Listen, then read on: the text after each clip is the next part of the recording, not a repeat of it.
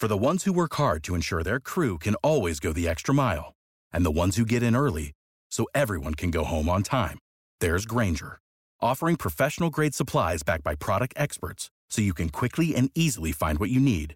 Plus, you can count on access to a committed team ready to go the extra mile for you. Call, clickgrainger.com, or just stop by. Grainger, for the ones who get it done. Prescription products require completion of an online medication consultation with an independent healthcare provider through the LifeMD platform and are only available if prescribed. Subscription required. Individual results may vary. Additional restrictions apply at lifemd.com. Read all warnings before using GLP 1s. Side effects may include a risk of thyroid C cell tumors. Do not use GLP 1s if you or your family have a history of thyroid cancer.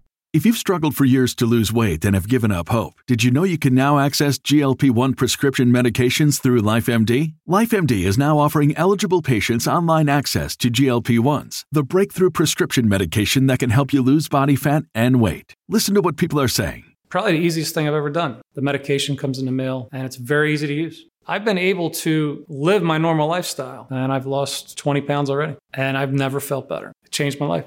And here's the best part your insurance may cover 100% of the cost of your medication. So go to trylifemd.com to have your eligibility checked right now. Get started today at trylifemd.com. That's T R Y L I F E M D.com.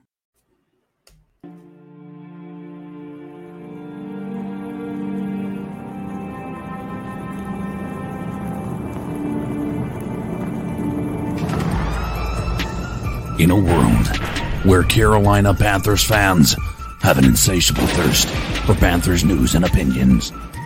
Only one podcast roars ferociously. It's the C3 Panthers Podcast. What is the deal, Panther fans? It's your boy, Tony Dunn, aka the Professor, and it's the C3 Panthers po- podcast brought to you by CarolinaCatChronicles.com, where every Tuesday night we chop up the latest Panthers news and opinions from the fan perspective. We've got a fantastic show for you tonight. Tonight's show's title is Panthers with a big win, but don't win big. Is that a problem? We will be looking back at the Jets game and ahead to the Saints game. And we've got some awesome guests tonight.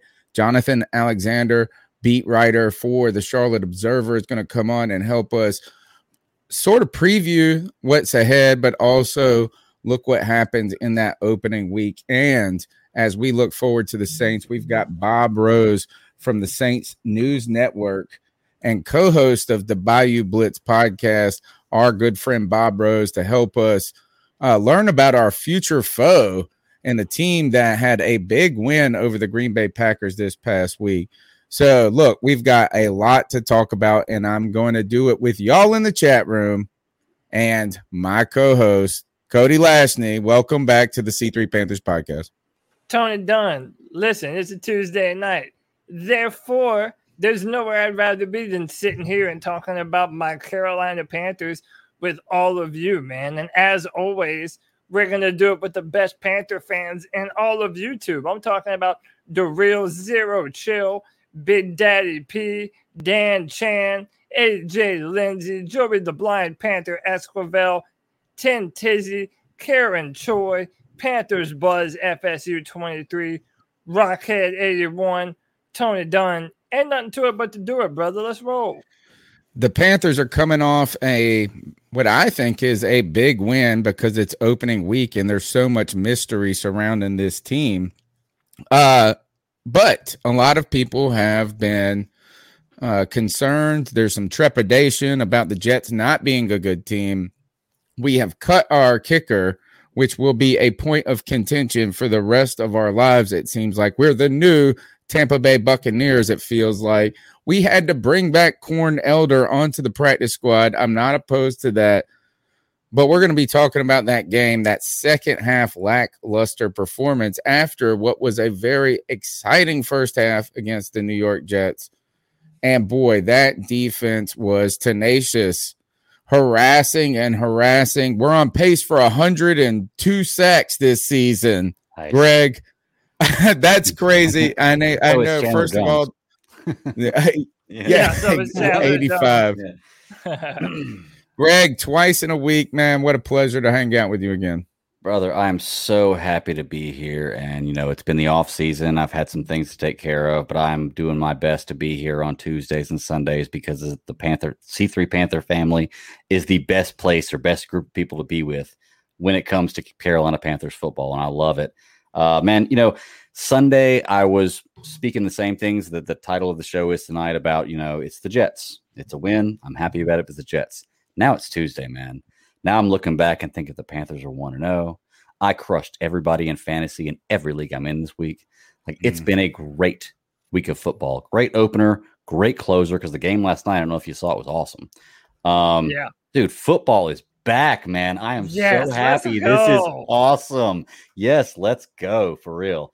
Love having football back. And yes. you know what? I'm glad that you're here specifically tonight, Greg, because I think we're going to have a really good conversation about these coaches. Mm. And uh, I might be on your side a little more than I normally am. So, uh, listen, we've got a lot to talk about, man. I'm excited to do it.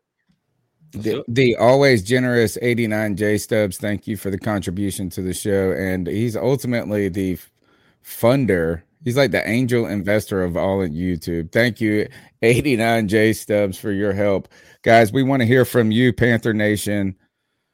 Um, the number is 252 228 5098. Be a part of the conversation. Jonathan Alexander at 910, uh, Bob Rose at 930. We got some, but we got some things to talk about at this point. Some news. All right. So last week, basically, here we are. We can, we've got plenty of press conferences we could get into. We will get into those later. We got audio from Matt Rhule, right? We've got all types of cool things to talk about. But the Panthers ultimately win in week one.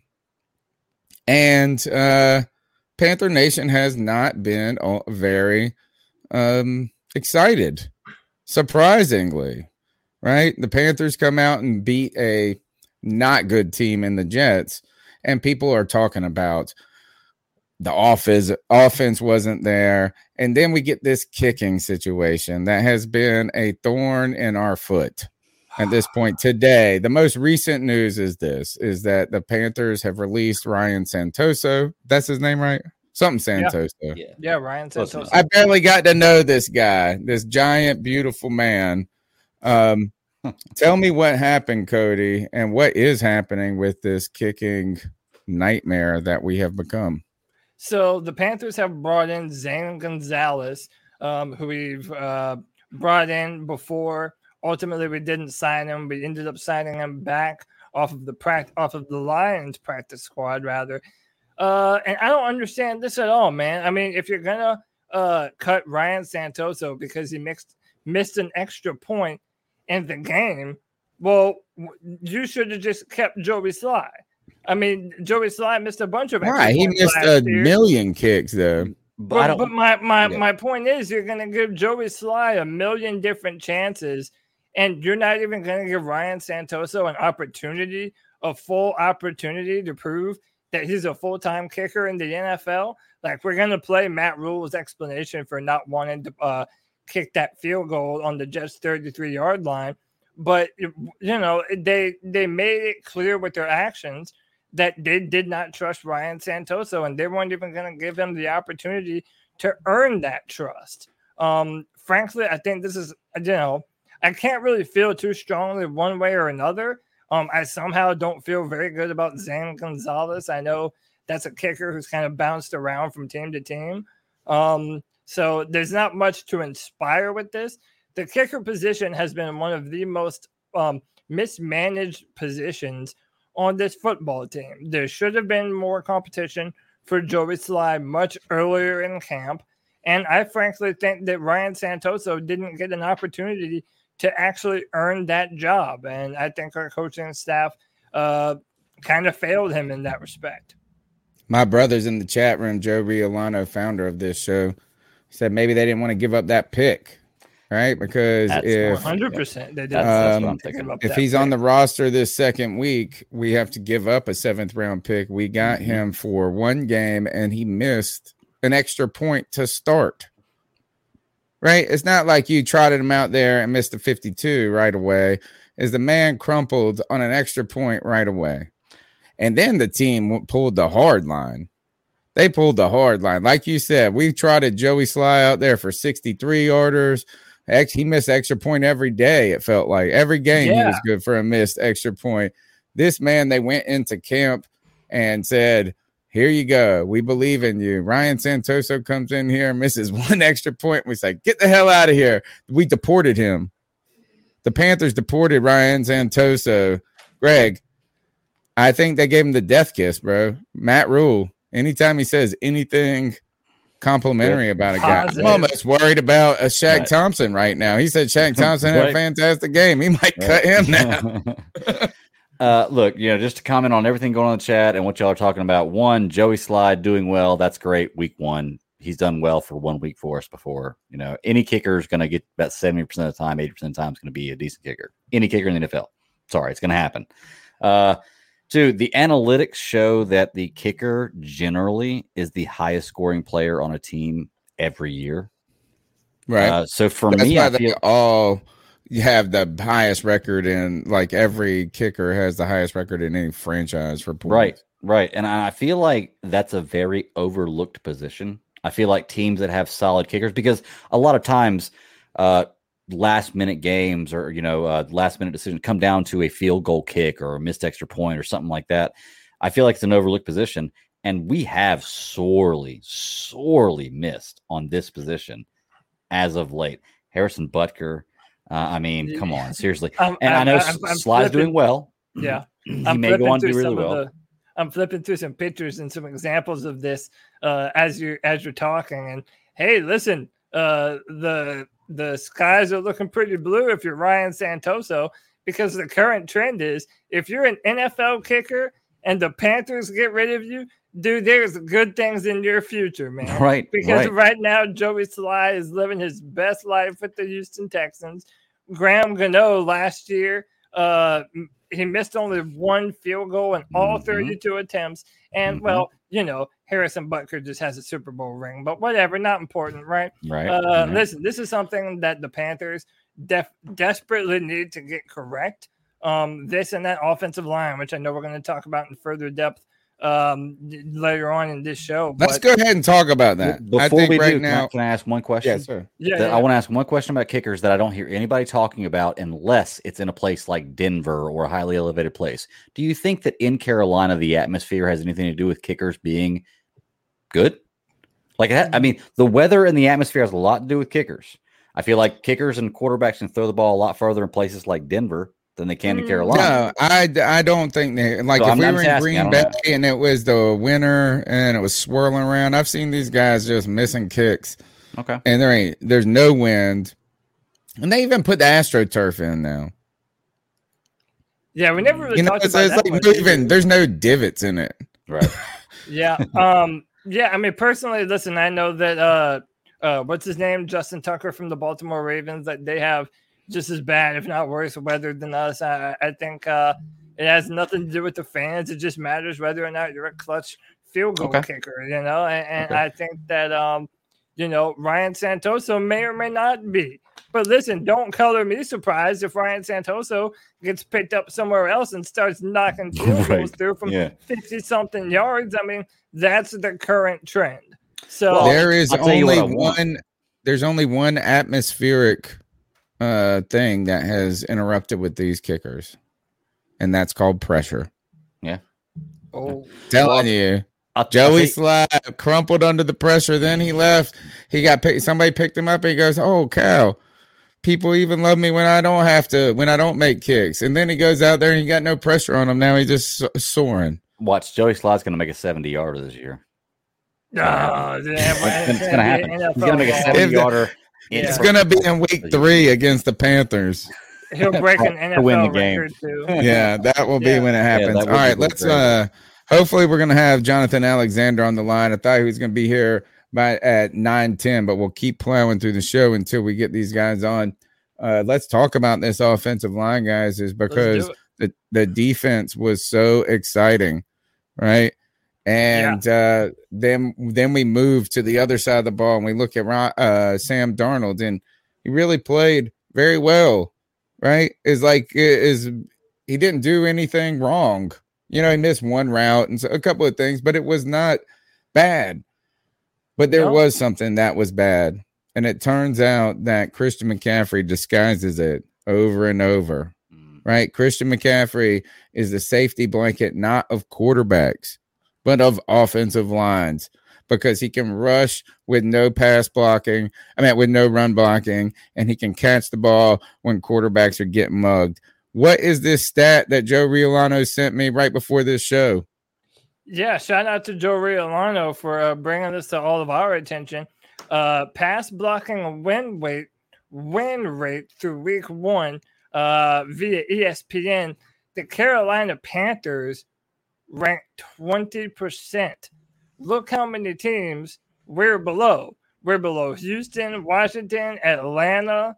I mean, even the Jets. all the teams. Somewhere. It's Yeah, all I the mean, teams. We're below all the teams. the New York Jets had a better win rate than us. And this gets me to the point that I made earlier about me being happy that uh, the Bat Daddy is joining us here on the show. Greg has been a, a sort of a critic of our coaches, and I have to double down with that.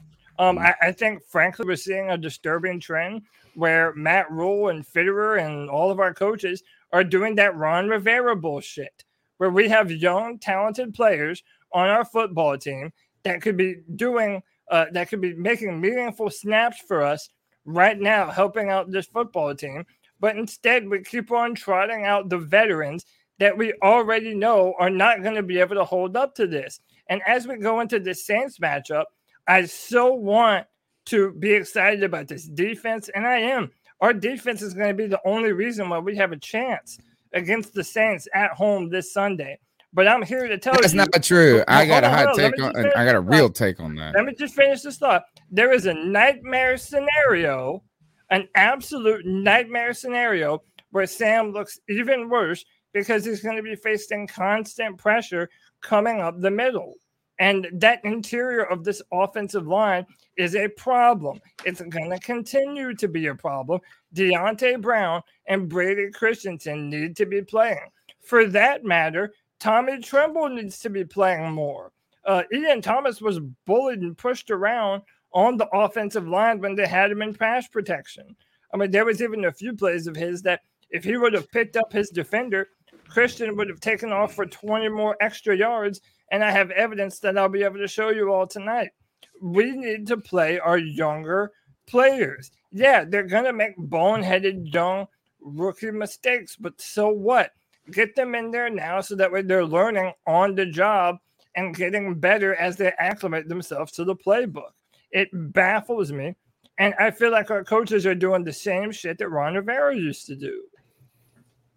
When we talk about this offensive line, though, we know that Taylor Moton, at least we didn't hear, see him getting beat in this game. Uh, Cam Erving, I gotta say, played pretty darn well. Now, the problem is, is that this offensive line isn't really getting beat; they're getting beat up. It's like the Yeah. muscle that's coming after it, right? And even the good plays that the Carolina Panthers had came under some sort of pressure and duress. Can we hear from Matt Rhule about this offensive line? Because Jonathan Alexander was the only person through three quarters of the press conference on Monday of things that could get better that said, What about this offensive line? Right. And um we have to be able like at some point some point it's a big deal so the panthers have not made a priority let's hear what matt rhule's got to Uh, say when asked about this Uh, we, we, Sam was under too much duress, too much pressure. Um, I thought he was fearless. He stepped up, you know, pressure in his face. Um, but uh, you know, he, he was under too much pressure. We, we have to do a better job collectively of, of protecting the quarterback. So he says we have to do a better job of protecting the quarterback, but I'm trying to figure out what exactly that means. Does that just mean our offensive line has to pass protect better? Does that mean that they need better technique? Like, what exactly does that mean? And see, you you know, I can sit up here and, and, and you know, go through tape and film, but we could have done that the past three years looking at Erving and Elflein and even Paradis and say that they didn't look good on film. So is it a technique thing or is it a talent thing? Because right now I'm thinking that it's a talent thing. Can I can I add something in here? Sure, you can get them, man. Cody, well, listen, Cody, you know I'm on your side. I'm not a huge fan of these coaches, okay? But this is week one. Okay. This is my make or break year for the coaches. I told you all I've given you to give them time. We're gonna see what happens this year, and then I'm gonna make my final decision on what I feel about this coaching staff.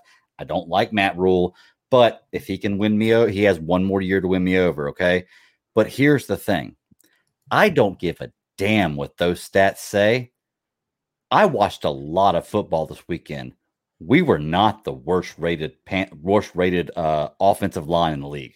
I'm Ooh, sorry. I'm sorry. like we, we did not. We did not have the quarter the running back that had the third most yards rushing in the league. Sam. Darnold didn't get We- sacked five times by Sam one Darnold player. Didn't get sacked five times. Ooh. We didn't have a, a quarterback that threw Like 70, 72%, 275 yards a touchdown. Probably would have been a passing touchdown if he hadn't ran one in, by the way, which is a sign of a great offensive line. I don't give a damn what those stats say. We did not have the worst offensive line this week. Now, we need to work on it. It definitely needs a little work. I'm, I'm not I'm not denying that. But those stats are bogus, dude. We we did by far did not have the worst offensive line this week. Ooh. And I will stand behind That that. would actually matter be what. saying this is how did the Jets have a better Exactly. number? Exactly. When- yeah. Ooh, I love that. Look on the trail. My man is on the trail here, Well, and he's right. Granted, it did say pass protection. It didn't necessarily say. uh It just said pass Okay, well, block. Oh, here, let's put it this way. All right, so he rate. You know, this I like week. that. That's a good Yeah. point. Um, let's think of it this way. What about the weakest part of our week one performance? Right? Strengths. Right. Number one, you're gonna say pass rush, right? Is that we got after Mm-hmm. the quarterback. Panther Nation Pinecast is in the chat room. He put up this amazing stat from Pro Football Focus that said we had like a 74% pressure rate. When you uh, look, we had six sacks, 10 pressures at the very on a conservative number, 10 hits, 10 hits. So six sacks, 10 additional hits on the quarterback, and then you have pressures after that. And that's a conservative number. Pro Football Focus had it even higher, upwards of uh, Zach Wilson, who passed the ball 37 times, uh, was under duress 74% of the time. Right. So we could say that is the the the brightest light I felt like number one. Number two is that um the secondary and the, the defense as a whole, I thought played very well. Um, not perfect, but very well. Christian McCaffrey back, looking great, looking sensational. Sam Darnold makes the meets meets expectations, right? If not exceeds them a hair, in my opinion. And uh, so I guess the only other thing you can say is this is special teams was lacking. If you throw in a the kicker, number one, Mhm. Charlton, who's my man, who didn't pin it, you know, like he could have pinned it a little, like he's been dropping bombs. And then one time we need him to drop a little baby bomb, he couldn't do it. The punt return game is sorry. We've been sorry for so long. I know. But God. then what is the sorriest part? It's got to be that interior offensive line. It does. They just got bullied. Yeah, and- and- It- and like I said, well, yeah, yeah, good. I was, I'm not disagreeing that we need work by any means. I'm just saying we by far weren't the first, weren't the worst. And I know y'all people in the chat are saying pass rate, whatever. Come on, guys. I Right. can look at Jameis Winston's stats. He he had four touchdowns with less than 100 yards this week before he got his fifth. So I mean, come Well, on, that's good. that All can right. be very. but deceiving, but you know? but but but that's also because they have a big badass offensive line that can run the football. So they There's had always a- Well, they weren't they great in the run my game, actually. They weren't great. They, My they- final Alfred point to that is, had, look- had two rushing touches. I think they they were they were damn good in the in the running game. They were And see, great. They had like 178 be the yards. They were great. But look, my final point to that is look, when when you you can't be perfect in every position all the time. You've got to compromise somewhere, okay? If you go to a strip club and the stripper that you've chosen to give you a lap dance has uh implants, does it matter that much? You're getting the job done. She's making do for you know, she's making do for what she can, you know, or making changes for what she can to make things better or compromising That's what you've got to do in football. You I can't thought you be were going to perfect except- say that she looked good and had like four toes or something. But look, or we're busted talking grill. He about- went either straight way, she's implant. Well, the of course. Look, but look, Dolly Parton is fake. Dolly Parton is fake 100.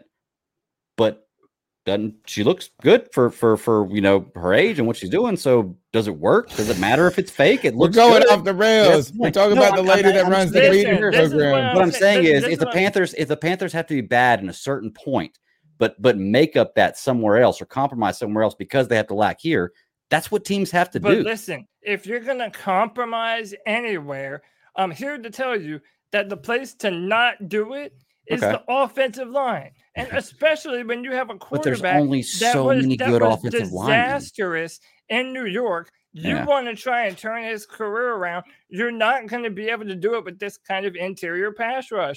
On this touchdown to Robbie Anderson, if it wasn't for Christian McCaffrey Oh, Pat, yeah. stepping up and and pass blocking on this play and uh, uh, you know making up for Miller who absolutely whiffed on that that's play. what he's there It wasn't. Miller. That's That's Dennis Daley. That's though, Dennis Daley. Dennis It's not Daley- Miller. That's Dennis Daley. No, look, Sam Cody, you're, you're wouldn't right. even have the room to step up into that pocket to make the throw. You're if it right. Okay. for But Christian that's what Christian We McCaffrey's there for in that play. That's why you put him there. protection all the time. Dude, Cody, that's why you put him there is for that reason. He is your security blanket. He's there to pick up the blitz, to pick up the guy that gets past the first line. He's your last line of defense. They plan for that.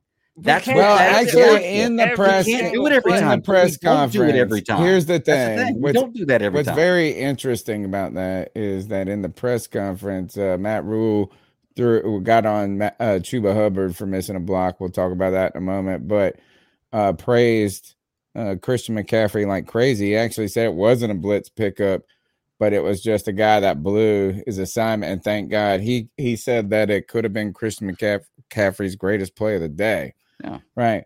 But here is that the whole point that we're trying to uh, to circle back to is uh out of uh, what I thought were a very lot of positives, right? If we come to the first one of the first line of concern, it turns out to be the first line of defense, technically, and that is our offensive line. But next, uh, there has been some heat that has come on this coaching staff. Interestingly, about um, kind of the explosiveness of the offense. Now, uh, I got some things to say about uh, people who have been making these Teddy Bridgewater comparisons. We got to miss me with that. But Joe Brady has come under fire um, for not having a dynamic enough offense.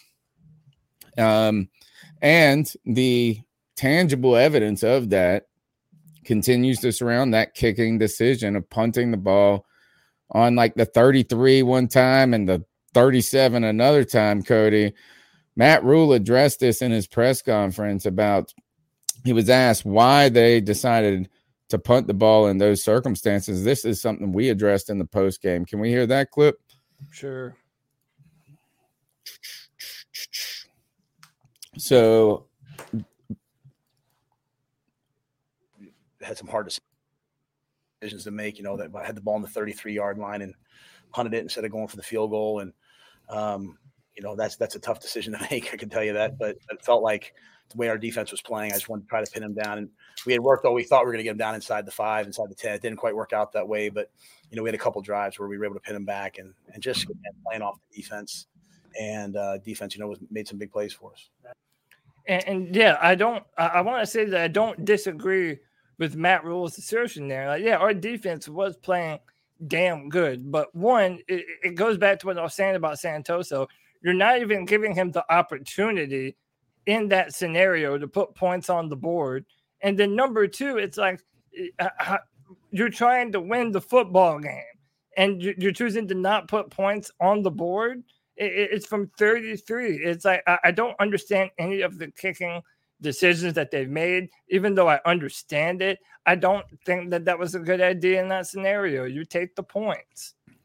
I just think that It was a dumb, worked. a dumb decision to make. It worked, and you're Very right. He, he is right that the defense is was the strength of the day, and they felt confident in that. And the defense did close this sucker out ultimately, even though uh, in the third quarter, we did absolutely nothing 24 yards of offense. And that is when they got gassed. And, you know, these off platform throws that Zach Wilson was was able to make. But he is, I mean, like I understand that the defense did win, could win that game. The the kind of interest, the crazy part about it is, is that on a thir- on the 33 yard line, fourth and seven, you have that you have two choice, three choices. You can punt the ball, you can go for a field goal, which would have been 52, or you could even go for it on fourth and seven. Why didn't you just go for it at this point? If the defense, right. if you have that much faith, right? If you have that much faith in the defense, why don't we just go for it then? It's like if you don't have faith in the kicker, then and you got faith in the defense, well, why not? I mean, we don't trust our pass protection. But no, but you can't say you don't trust the pass protection if in the interview you say you trust the defense and how much how great the defense was. That's what I'm saying. he's speaking in circles.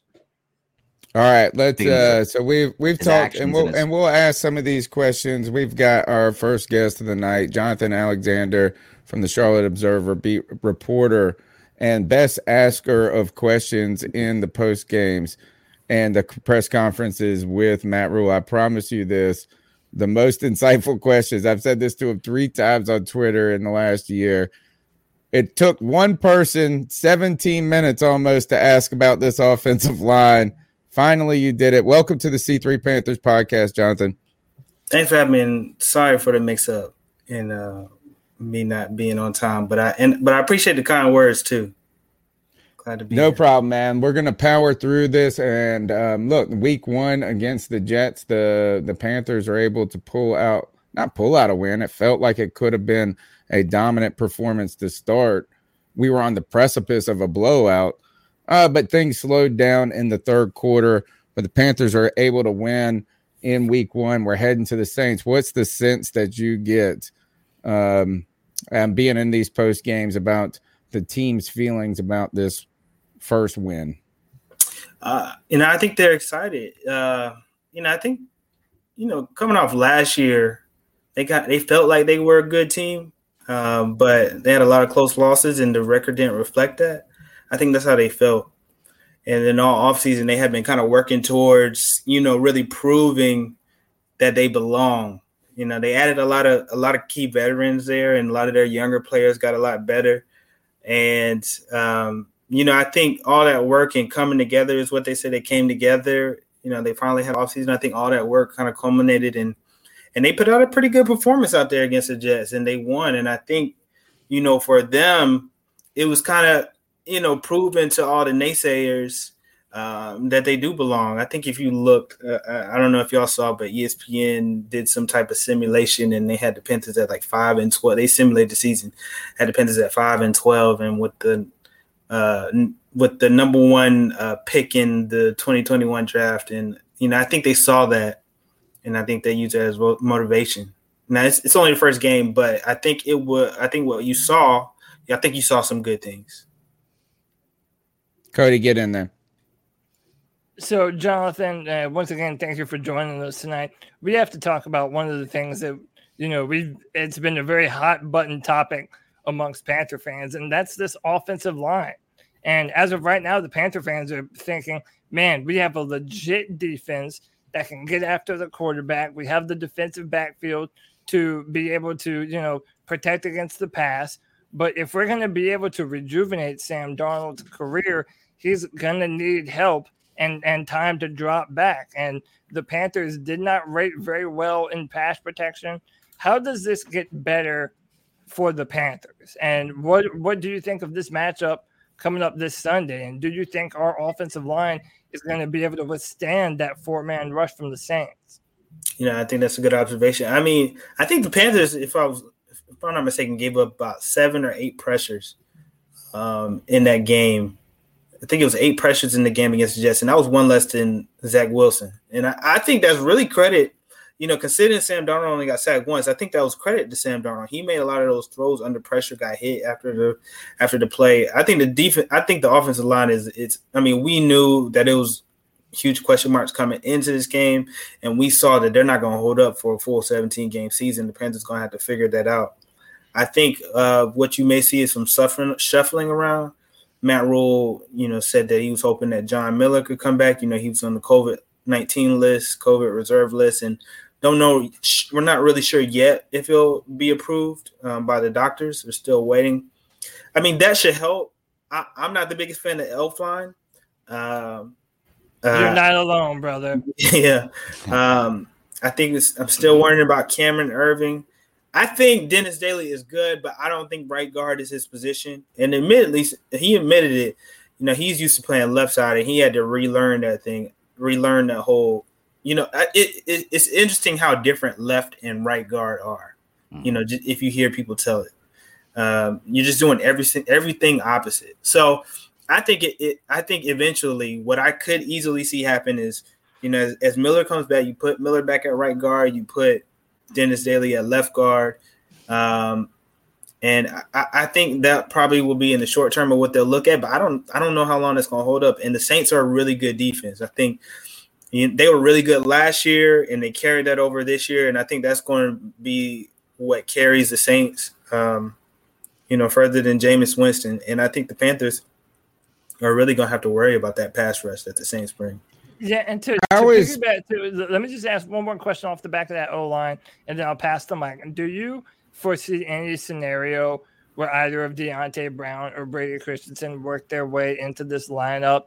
Because I've been saying, you know, since the preseason, and granted it was against preseason defenses, but I thought Deonte Brown and Brady Christensen looked very good on that right side of the offensive line. And I just wonder if maybe if the answers to some of our offensive line woes are, are already on the roster? I don't I don't think so. Uh, for you know this reason, uh, I mean I think when they look at you know I think Deonte Brown and, and Brady Christensen are going to be good. I just think that um, you know there are still some other nuances that they have to learn.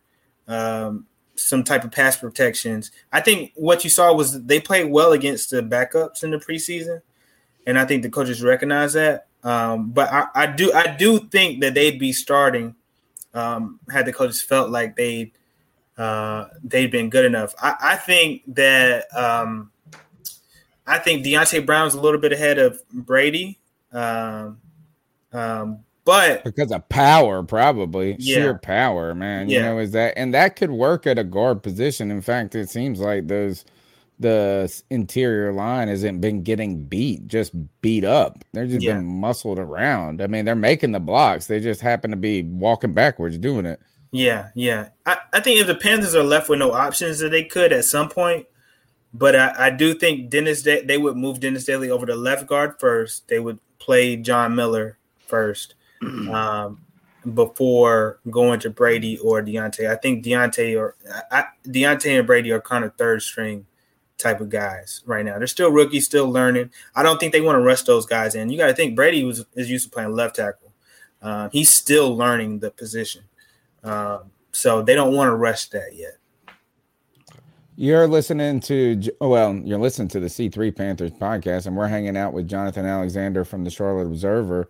You can check them out for the closest and uh, coverage of the Carolina Panthers support your local newspapers. I will tell you that.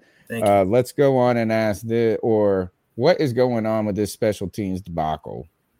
and I call it, I'm going to call it a special teams debacle. It's not just one thing. Is that the best player on special teams happens to be our punter, who was the guy that punted it over the wall twice in preseason last year and then he becomes the man. Like all of a sudden, he got the he got the heebie-jeebies out of him, and now he's the best player on special teams. We've dealt with Joey Slye, no competition in camp.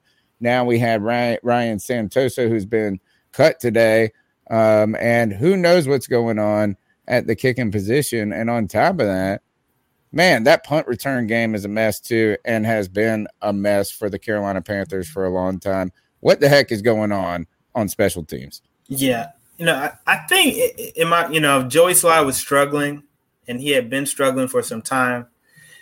However, I do think the Panthers overreacted in releasing him because they didn't have a plan when they did release him. Um, you know, I, as you saw, Joey Slye had a great game with the Texans, uh, but I, I, don't think that there was proper planning in this.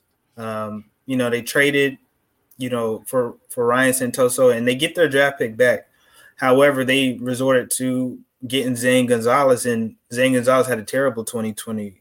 2020. I think he made only 72% of his kicks, and that's not going to get it done. I mean, even the Detroit Lions didn't think he was good enough to to start for them.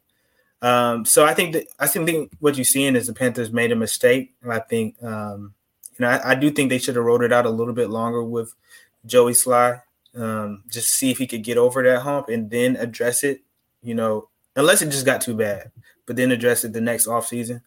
Um, punt return, you know, they I think they made a mistake there too. Uh, I mean, David Moore wasn't getting it done as much as uh, they were hoping for.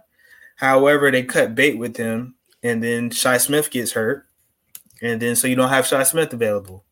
Um, so, um, you know, I just think it, it it's, it's a couple of mistakes. You know, they've just made premature decisions. I think a little too early, and it's it's coming back to bite them. And the, and the kicker thing is is something that I think uh, is something probably they got to worry about uh, I think that's probably the most dire situation they got. Jonathan, do you agree with me? I think that Ryan Santoso didn't even get an opportunity to show what he was made of. Like, I mean, especially on that, you know, deciding to punt the ball on the Jets 33. Uh, you know, there were opportunities that they had to see what he was, and it was just because of that missed extra point that they just didn't even give him the opportunity. Did you think that this was just about the draft pick? They didn't want to send a seventh rounder uh, to the Saints if they had him uh, playing against the Saints, or, or, pardon me, we're gonna have to send a seventh rounder to the Giants, I believe. Yeah. Uh, if it was if we played him against the Saints, do you think that was the biggest factor? Or I mean, I, I just think that they don't didn't give Ryan Santoso an opportunity to earn the job. I, I think they to be 100% honest with you, I think they had determined or saw enough uh, of, of of Ryan Santoso in that practice leading up, and they weren't exactly super high on it. They didn't want to risk that seventh round, losing that seventh round pick, um, based on what they already knew. Mm-hmm. Uh, Ryan Santoso basically had to be perfect in that game for them to keep him, um, and he missed that extra point, and that was enough for them to say, yeah, we're we're not going to part ways. We're, yeah, he's he's he's going to be gone exactly. Um, so you know, I, I did I did think it would have been a great. I mean, I, I did think they should have allowed him to kick that 52 yard kick. That a 52 yard kick is not that hard. That's a makeable kick, but at the same time, I do think their minds were were already made up um, heading into the game. I think they had saw enough. Um, and when he missed that extra point, it was it was over at that point. Mm-hmm. Can I say too the the the kicker position is so difficult too because you know uh, Cody, I see what you're saying about not giving him a chance, but it's so difficult with a kicker because look at Joey Slye He had a great game against this week, but he's had great a great game, a great game with the Panthers too. Does that mean this is the guy moving forward? I mean, if a guy kicks the ball 50 times a year and he misses six, okay, you're looking at what 92 percent 92% is pretty good. But what if those first those six misses are in the first three games? Well, I does mean, that mean eh at the end does that mean at the end of the year you're like this guy's terrible? Yeah, we don't need to we don't need games. to see our ex-girlfriend out at the bar with another guy the first day and and being all crying about it. Right. That's the thing with the yeah. Joey Slye thing, is yeah. that we don't need to be crying about Joey Slye. What we need to be crying about is the part that's called the kicking game that ain't that ain't worked in so long for Carolina. Let's move our focus to defense real quick. Man, uh, if there is a bright light and a bright spot, it's young superstars budding on this Carolina Panthers defense under what we've been saying as the best coach on the Panthers staff, Phil Snow. He's our favorite coach. This man, the scruffy, scruffy dude, gets these guys playing. That defense comes out and is all over Zach Wilson. It, we know that their offensive line was trash in this game. How um, optimistic how, should we be about this defense based on that week one performance? I, I think you should be really optimistic. I, I I saw a lot of great things. I think the biggest thing really is that pass rush, and you know that was what the Panthers didn't have last year. I mean, if you think back to last year, the Panthers didn't get their first sack till week three, which is terrible. Um, you know, Stephen Weatherly admitted he didn't work as hard as he should have, and uh, now you see Haason Reddick just makes such a big difference. Brian Burns is better in year three. Derrick Brown's better in year three. Yes. Um, and Daquan Jones is is is is better than what KK was. Um, I think um, they should be. And then you you got finally Donte Jackson's healthy. Jaycee Horn has much promise. Jeremy Chinn is playing the position is playing the position that is natural to him. You saw him go make that recovery on that deep pass and deflect that pass. I think you see a lot of great things, a lot of young players who can play. The only thing I'd be worried about really is the depth um, if there was an injury. If there's yeah. an, that's what I've been saying. If there, I mean, it's great right where it's at, but Yeah. there's a lot of youth there, which is Mhm. good. Yeah. But if uh, it gets thin after that, Yeah, yeah, they're they're, a thin team, and um, you know after that first string, um, then you have to worry. I, I mean, one of the few second string guys I'm I'm super high on, other than the defense line. I think the defense line is actually pretty deep. But Frankie Luvu is is somebody I feel confident in. But aside from that, at some of the other positions, they're very thin, and I don't think they right now they can't really sustain a, a significant injury to a really key player. well, we did sustain an injury to uh, the starting cornerback, who is a guy who came out of nowhere. Mhm. Uh, but we may be saved by the fact that AJ Bouye uh, is going to be serving his final game of a suspension uh, this week. Will be available on week three. Tell us what's going on in that secondary with these injuries. Yeah, so Myles Hartsfield is out eight to twelve weeks now. Um, and you know, I just got word from a source earlier today that he is going to have surgery. He was having a second opinion on on that wrist, but he is going to have surgery on that on that wrist. So he is going to be out. He's already on the IR. They put him on the IR yesterday. Um, so they're they're going to have to do some shuffling. Uh, they just signed Corn Elder to the practice squad or they're going they're in the process of signing Corn Elder to the practice squad. Um, and perhaps he may, you know, get in. He he knows the system. He's played in that system last year, so he has familiar. They have familiarity with him. So I don't think that they would have a problem putting him out on the field for that one game. Um, and and if they don't do that, they'll likely probably move Juston Burris uh, to, to nickel corner and start Sean Chandler, which isn't ideal. Um, those aren't the positions that those guys are comfortable with. Um, but it, it might be what they have to do. And then week three, they get AJ Bouye back, was going to be a huge upgrade because AJ Bouye is a veteran. He can play. He's been injured. Former Pro Bowler. Yeah, Yeah. Pro Bowler. um, yeah. All well, we're hoping that he is going to be a contributor. I'm going to give everybody a final question uh, so we don't take up too much of your time. My final question, though, because I've been working on this one. Like I said, you ask great questions. We have to deal with some bad questions in these press conferences. I'm going to tell you that. We got to deal with some bad questions from people. And I'm not going to mm. call anybody out, but you have asked some of the questions that we have been kind of hoping someone would just say. And it's not, is they've, they've been wonderful. Just like this. Today was 12 minutes into this press conference, and no one has asked, What do you think about this offensive line performance? Yeah. And that was the question, and I loved it. My question to you is What is your question for Matt Rhule this week going into the Saints? Going What do you want to know about the Saints from Matt Rhule? That's a good question. I have not. Yeah, we got good questions everywhere. y'all, y'all do, y'all do have good questions. Um, man, to, to what do you want to know from Matt Rhule about the Saints about the Saints? Um, or this week? I really, I, the first thing that comes to my mind really is why they decided to, to get Zane Gonzalez. Um, he was not, he was not good uh, last year in 2020, and what makes him think they have that he can get the job done uh, for the Panthers? Um, We need Jake Verity. I'm an ECU alum. My man is the Baltimore guy that they that every year They've tried. They they say Justin Tucker, you're going to kick all season for us. We know that. So we're going to have some punter come out here and be really good because there's no pressure. Jake Verity has done that, and then we're going to trade him for a seventh round pick. But in some reason, he kicks uh, all these great kicks in preseason. We get Ryan Santoso, and now whoever this Zane, what, what's his name? Zane. Zane Gonzalez. Zane Gonzalez. Yeah, I can't even mess with him already. So this is where is Jake Verity at? All right, Cody, what's your question for Jonathan? Yeah, I mean, my question uh, is about Sam Darnold, and you know, I I seem to think that Sam looked fine.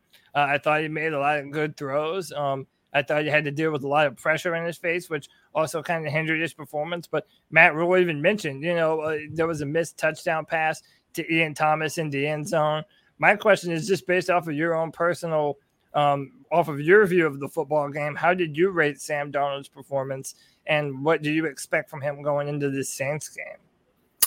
Uh, you know, coming into the game, I would, you know, I wasn't high at all on on Sam Darnold. I had watched the film on him um, from 2020 season in the Jets, and what I saw was terrible. Um, yeah.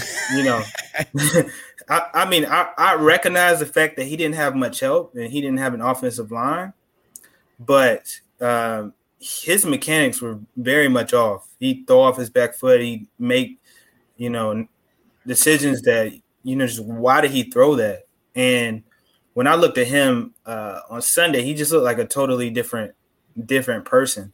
Um, he was calm. He was he was you know he had a lot of poise. His feet were looked correct. That's credit to Sean Ryan, the quarterbacks coach. Um, and he had a lot of pressure. Uh, I, That's I was really high on the way Sam Darnold. I mean, like he's not like an Aaron Rodgers or he's not a Russell Wilson, but he looked really good for what I saw last year and the circumstances and the pressure in his face. Um, so I was super impressed with Sam Darnold. Um, he could have been a little bit better, of course, but for what he did, he was he was very impressive. But I think he'll be I think he'll be pretty good against the Saints. I think the Saints are really good. They'll give him a strong test. It'll be a good test to see where Sam Darnold really is.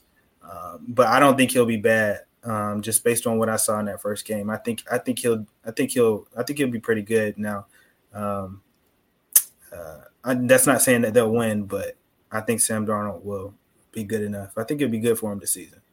CK first and last question. Uh, yeah. Hey, uh, thanks for having me back, guys. Sorry about the delay.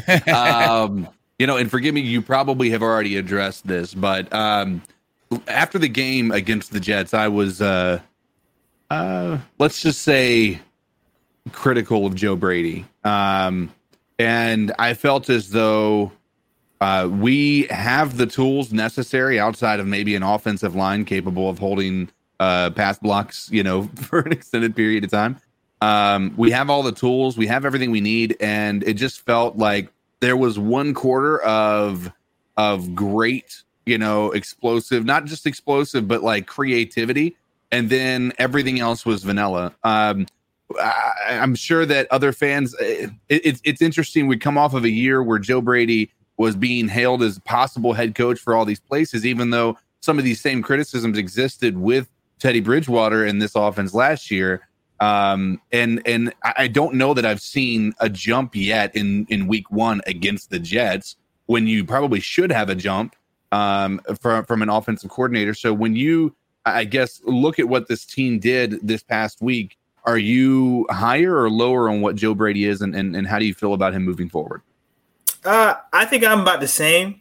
I mean, the same criticisms I had of Joe Brady last year are the same criticisms um, I had this year. Um, you know, I do think he found a quarterback who fit his system a little bit better, but um, some of those play calls on third down, uh, particularly, you know, I just one that just sticks in my head. It was a third and eight, I think, and they threw an out route to Dan Arnold for five yards, and he right. had no chance to get that first down. Absolutely and I, I think, in, in, and the Panthers were four of fourteen on third down conversions. They were one of four in red zone touchdown opportunities. I mean, you, you're just seeing some of the same kind of mistakes happen. Um, you know, I just, I just, I, I, I, do think that's on Joe Brady and the coaching staff. Um, so yeah, I, have been kind of the same. I think Joe Brady definitely has to prove, prove them. Well, it it felt to me like they did everything they could and, and they did the same thing last year to take the football game out of the hands of the quarterback. You know, like instead of letting, like even last year, it felt like, you know, everything that was called was called. There was not much maneuvering. It was you, you do what we tell you. And it didn't feel like there was much, uh, you know, audibles or anything. And, and that's what you see out of great teams. You see the quarterback adjusting to what the defense is showing them and not some, like, I just don't feel like you're seeing that. I feel like it's very like, we're, we're, we're playing this, this this play the way that we called it in the huddle and nothing else. No matter what we see on the on the field i just i feel like they're they're taking a lot of that the uncertainty of what sam darnold and teddy bridgewater can do as a quarterback out of the equation. And and as you said it's it's a system but it's also a system that's going to be predicated on a really good defense. And that's only going to last so long on a 17 game season. Yeah i agree with that. I mean they joe brady's definitely got to be better in his play calling i think. Um, panthers should have had more points on the board uh, they should have beat the Jets by a by at least three touchdowns, two or three touchdowns. Mm-hmm. Absolutely, I agree. Anyway, final question, Greg. Uh, final question, man. I've had a lot running through my mind. I'm going to try to sum up just about everything we've talked about the whole time into one giant question right here. uh, you know, we t- we talked about the O line. We talked about Sam Darnold. We talked about AJ Bouye coming back. Um, with the roster we have, we've seen that Brad quarterbacks and the likes of Brad Johnson and Nick Foles can win, can win Super Bowls. So you don't have to have the best quarterback in the NFL. Yeah. With AJ Bouye, with CMC coming back, Derrick Brown, you know, coming into his own, uh, Brian Burns, Jeremy Chinn, Jaycee Horn, Shaq Thompson, what it looks like, the special teams, the O line. Do we have on the roster what it takes to, I'm going to set the bar at, win the NFC South? To win the with, NFC South, no, what we I, have on the roster. I, I, don't think so. I think okay. to win the NFC South and to be a deep playoff team, I think you got to have a deep roster, and I don't think the Panthers have a deep roster. I think that the Buccaneers are, are hands down the best team in the NFC South, NFC. Um, I think, um, you know, I think what you see from them is a deep roster. They can sustain injuries, and injuries happen on every team. They happen during the course of the season. Um, I think the Panthers could be the number two team in the NFC South, and they could be on the precipice of a playoff team. But as far as winning the NFC South, I just think they're not deep enough. Okay. Um, and yeah, I don't. Yeah, I don't see this team having been able to do what the Dallas Cowboys was tit for tat, throwing that ball down the field. No, you know, but if we win Sunday against the Saints, the maybe there's a way we could be second in the division wild carded yeah. in. Yeah, yeah. And, and but it's just uh, week one, folks. Hey, I'm excited. I'm exactly. optimistic. But hey, I also said we're a 500 team, hoping to be a 12 win team next year or 11 win team next year. The question is, we might be boomer bust, as Cody Lashney says. It's boomer bust, or it might be in the yep. middle. But right now, we're one and oh.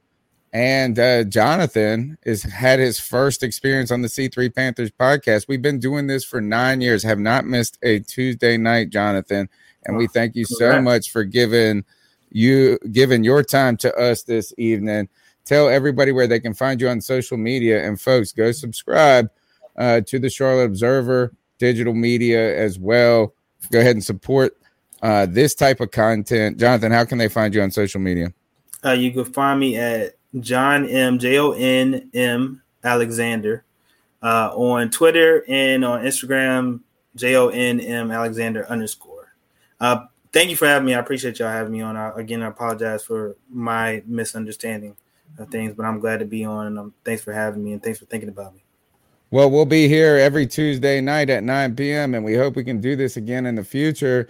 Thanks for your time, Jonathan, and uh, good luck. Hey, good luck formulating that best question for Matt Rhule. I'm telling you, is it? I I listened to the questions, and the man not named David Newton doesn't ask the best questions. anyway, uh, we appreciate your time. All right, Thanks, uh, guys. Take care. You're listening to the C3 Panthers podcast brought to you by CarolinaCatChronicles.com. That was Jonathan Alexander with the Charlotte Observer. And uh, guys, we've got your cat calls coming tonight 252 228 5098. Go ahead and support the show. Thumbs up button, a share, a like, a comment. We appreciate that support. And I appreciate the support of my good friend Bob Rose, who is here to help us figure out what the heck is going to happen as the Panthers host the Saints and the Saints just mollywomped the damn Green Bay Packers. But I have uh, first, thank you for your patience, Bob. Our guest was a little late showing up, and it just made logical sense to go pre. Now we're looking ahead to the New Orleans Saints. I gotta say this: I have an unpopular opinion. As every Panther fan looked at the box score from the Saints Green Bay Packers, they trembled. Their knees were quaking. They were talking about how bad the Panthers' offensive line was, how nothing's going to happen, how we can't have no chance. And I watched the game, and I don't want to take a lot away. The defense, wonderful. I would, I would, I would say, I, I wouldn't even go as far as to say wonderful. They were pretty good. The Green Bay Packers were terrible, man. They were freaking awful. But Jameis Winston comes out efficient under the best of circumstances. I think the Saints are a good team, had a great game. But was this being a great team or was this the Packers just with the ultimate meltdown? And what one Saints fan I heard describe as the greatest opener in Saints history.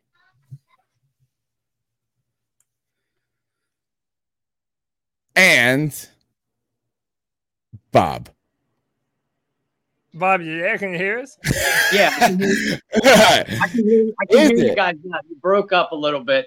Uh, it's a monologue. Sorry for my monologue, but are you guys a great team, or was the Packers? And is this the greatest opener in Saints history, or is uh, was this the greatest meltdown in the history of the world for the Green Bay Packers? Guys, it's somewhere. And guys, thank you so much for having me. Y'all make me feel like a rock star every time you're on, or every time I'm on with you a little bit extra time in the green room never killed anybody. Uh, it was, it, you know what? It was somewhere in between an absolute meltdown by the Packers and the Saints being a great team. Uh, yeah, I, I, do believe it's somewhere in between. Let's not anoint the, the New Orleans Saints for the Super Bowl just yet, uh, and let's not throw dirt on the Green Bay Packers just yet either. But you have to admire, even if you're a Saints hater, Tony. Uh, even if you're a Saints hater, you have to admire the focus that this organization had being you know, displaced to Texas and then happened to move the season opener for a second time out to Jacksonville. They just came in with laser sharp focus and kudos to Sean Payton for putting together a great game plan. I think, and I've said it all off season, I think this New Orleans defense is going to be one of the better in the league. And we saw them do this against Green Bay without David Onyemata in the middle uh, you know, obviously without Michael Thomas on offense uh, and with an unproven cornerback position. Uh, I, you know, I, I think the Saints are a playoff contender still. Listen, Jameis Winston is not going to throw five touchdowns and no interceptions every week.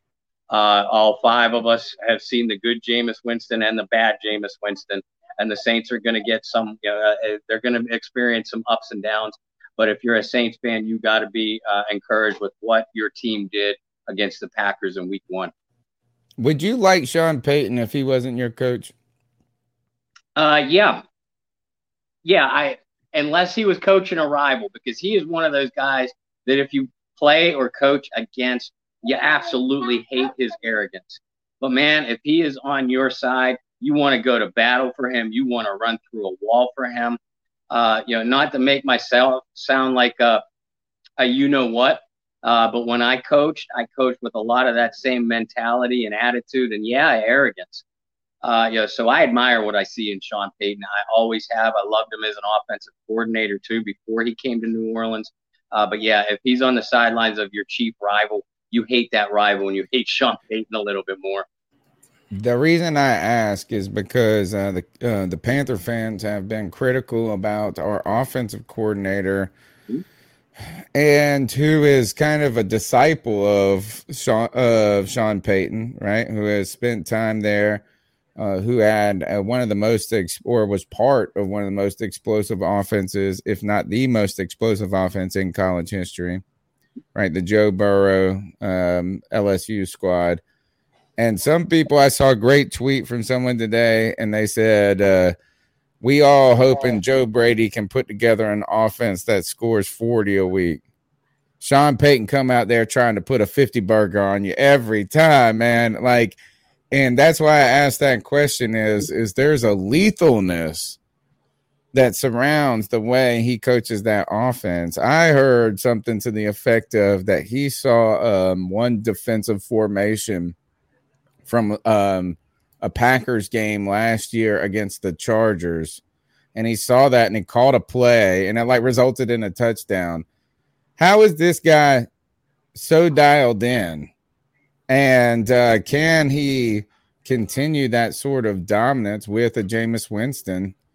and and some of the challenges that are facing this team with the COVID now and and some of these injuries. Hey, yeah, listen, uh, and that you know, you I'll tackle the COVID issue first. News broke today uh, that six Saints assistant coaches, their entire offensive staff outside of Sean Payton, tested positive for COVID.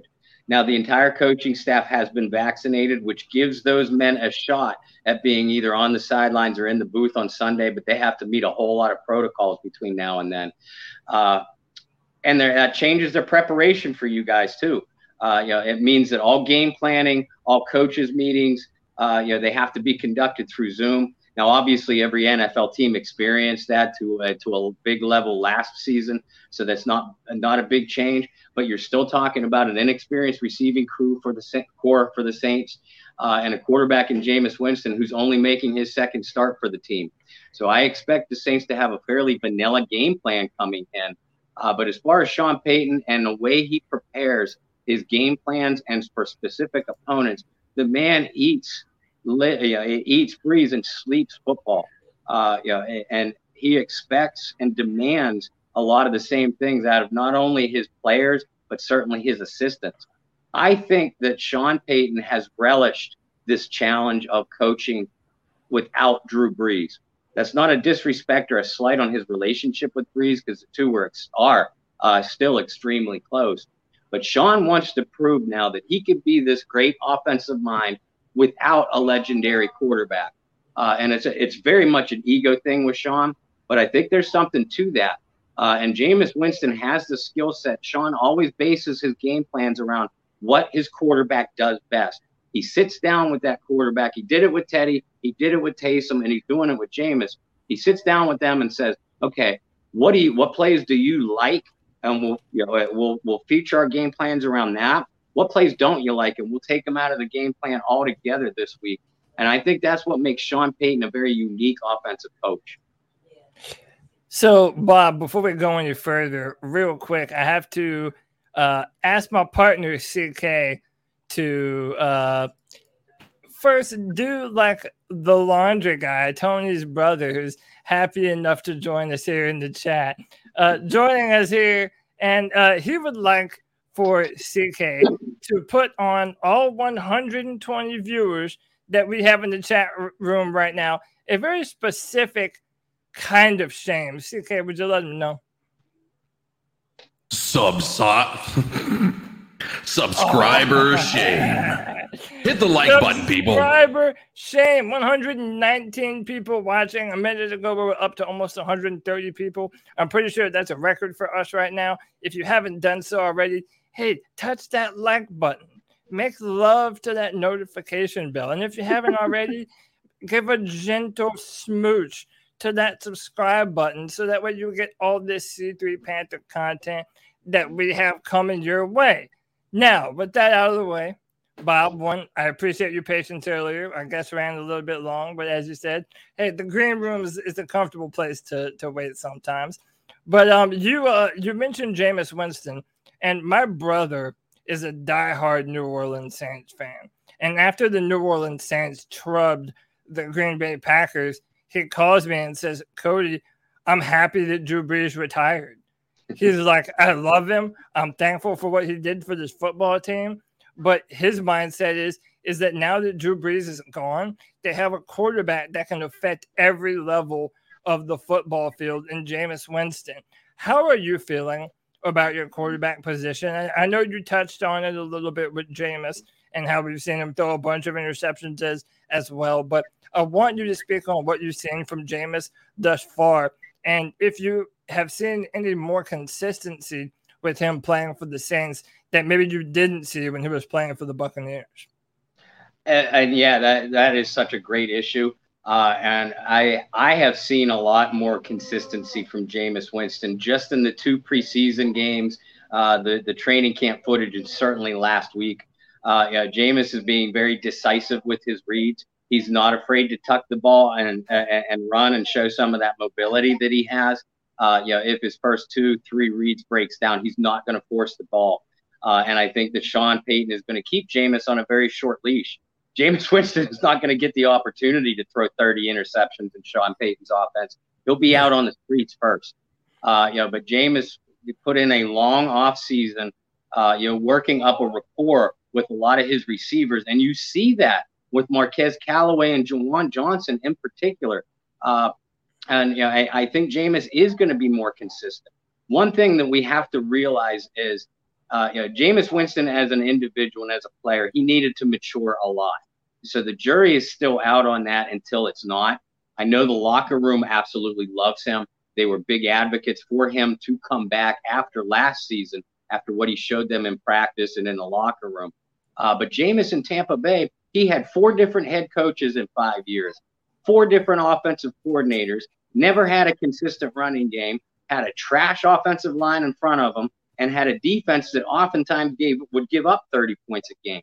So while he had the receivers and some talent around him, he wasn't with a consistently uh, stable organization. With the Saints, he has that. And I think it showed last year, even though he got very, very little playing time, it's going to translate over into this season. And I think you're going to see a very consistent Jameis Winston. Let me he looks leaner. You, he looks leaner to me. He does. Yeah, I've noticed that too. I, I, I, felt like he had a little bit of a belly when he was playing for the Buccaneers, and he's uh, kind of leaned out now. It it really does feel like he's like he's trying to turn over a new leaf, and just like Drew Brees uh, revitalized his career going from the Chargers to the Saints, it's uh, looking like Jameis is trying to do that that very same thing. But I want to kind of transition and pivot to, um, if I'm being honest, what kind of worries me the most about this matchup uh, this Sunday because right now, us as Panther fans, we feel like our defense is on fire. We have a bunch of really good guys. We're fast. We're physical. I mean, we had uh, six sacks, a ton of quarterback hits. and we have a much improved defensive backfield. But yet, even in spite of all of that, I'm worried and scared to death that we're going to get a rude awakening when running up against that big bad Saints offensive line. And Bob, let me tell you, we've been having our fair share of offensive problems, offensive line problems here in Carolina. But man, I, I have to be honest. I feel like the New Orleans Saints have and have had for the past few years one of, if not the very best offensive line in all of football. Do you foresee that as your offensive key this season just because you don't have to put everything on Jameis Winston's hands. You know you have Alvin Kamara and an offensive line that allows you to be as versatile as you want to be. Yeah, absolutely. I think that's the bit. If the Saints are going to be a playoff team, like I think they are, it's because they beat people up in the trenches, both offensively and defensively. And I know we'll get to that in a minute. Uh, but the strength of this Saints team is undoubtedly their offensive line even when center Erik McCoy went down in the first series, that's that line still stayed together and had a very, very strong performance. They shifted Cesar Ruiz in uh, to center from his right guard spot and plugged Calvin Throckmorton in, who's had who's in his second year but saw very little playing time last year.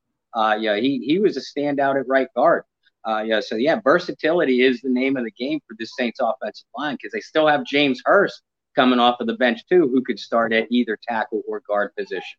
And as long as the Saints can run the ball with Kamara or even Tony Jones, who had an effective game against Green Bay, that allows the Saints to stay balanced and means that the pressure to play hero ball is not on Jameis Winston's shoulders. So that Saints offensive line is going to be the key to every game they play in this year.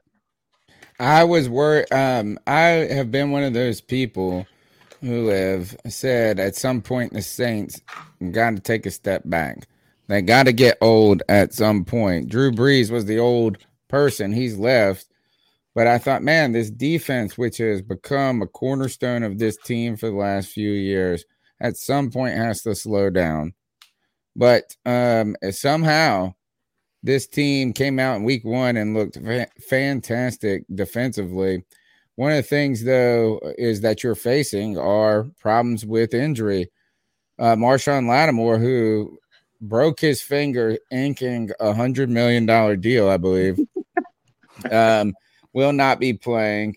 Um, but fortunately, you've got Paulson Adebo, who is this young man who came and shined big time. And if he was a first round pick, uh, we would you would be jumping for joy when it came to this. Is that if uh, we are jumping for joy for Jaycee Horn, third round pick though had an incredible debut, an incredible camp from what I've heard. Yeah, and now even though Marshon Lattimore is hurt, uh, you've got uh, Bradley Roby coming in, right? So tell us, and what kind of what is this defense looking like? Kwon, Kwon Alexander running around there like a madman. Yeah, first of all, Kwon, I, I think Kwon is going to play Wolverine in the next X Men movie because he's just had that kind of healing power. Uh, the man tore his He shouldn't be on the field, dude. No, he shouldn't. He tore his Achilles. He had a ru- day. Yes. Uh, yeah, but uh, yeah, and Kwon, I thought they were going to limit his snap counts because Zach Baun just played out of his mind in the preseason, and Zach played a really strong game against the Packers too. Uh, that makes it, you know, the, the development of Baun uh, and you know recovery of Kwon Alexander, along with the All-Pro Demario Davis, makes this Saints uh, linebacking unit an incredibly athletic unit. And you need one when you're going to go up against a back like Christian McCaffrey. In the secondary, the Saints are officially listing Lattimore as week to week after that uh, thumb uh, and hand surgery today. But I think I would be absolutely shocked if he played on Sunday. Uh, but you're right. You know, Bradley Roby uh, is going to be activated. The Saints had just traded for him last week. Uh, and don't forget about Desmond Trufant either, our old friend from Atlanta. Uh, I know he had a little bit of an inconsistent game against Green Bay, but he was he was only a Saint for three days by the time they plugged him in. so I think Trufant, Trufant and uh, are probably going to be your starters.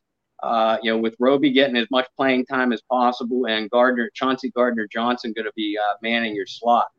Uh, and uh, they're going to be tested because I'm I'm huge fans. You guys know I'm huge fans of DJ Moore and Robbie Anderson.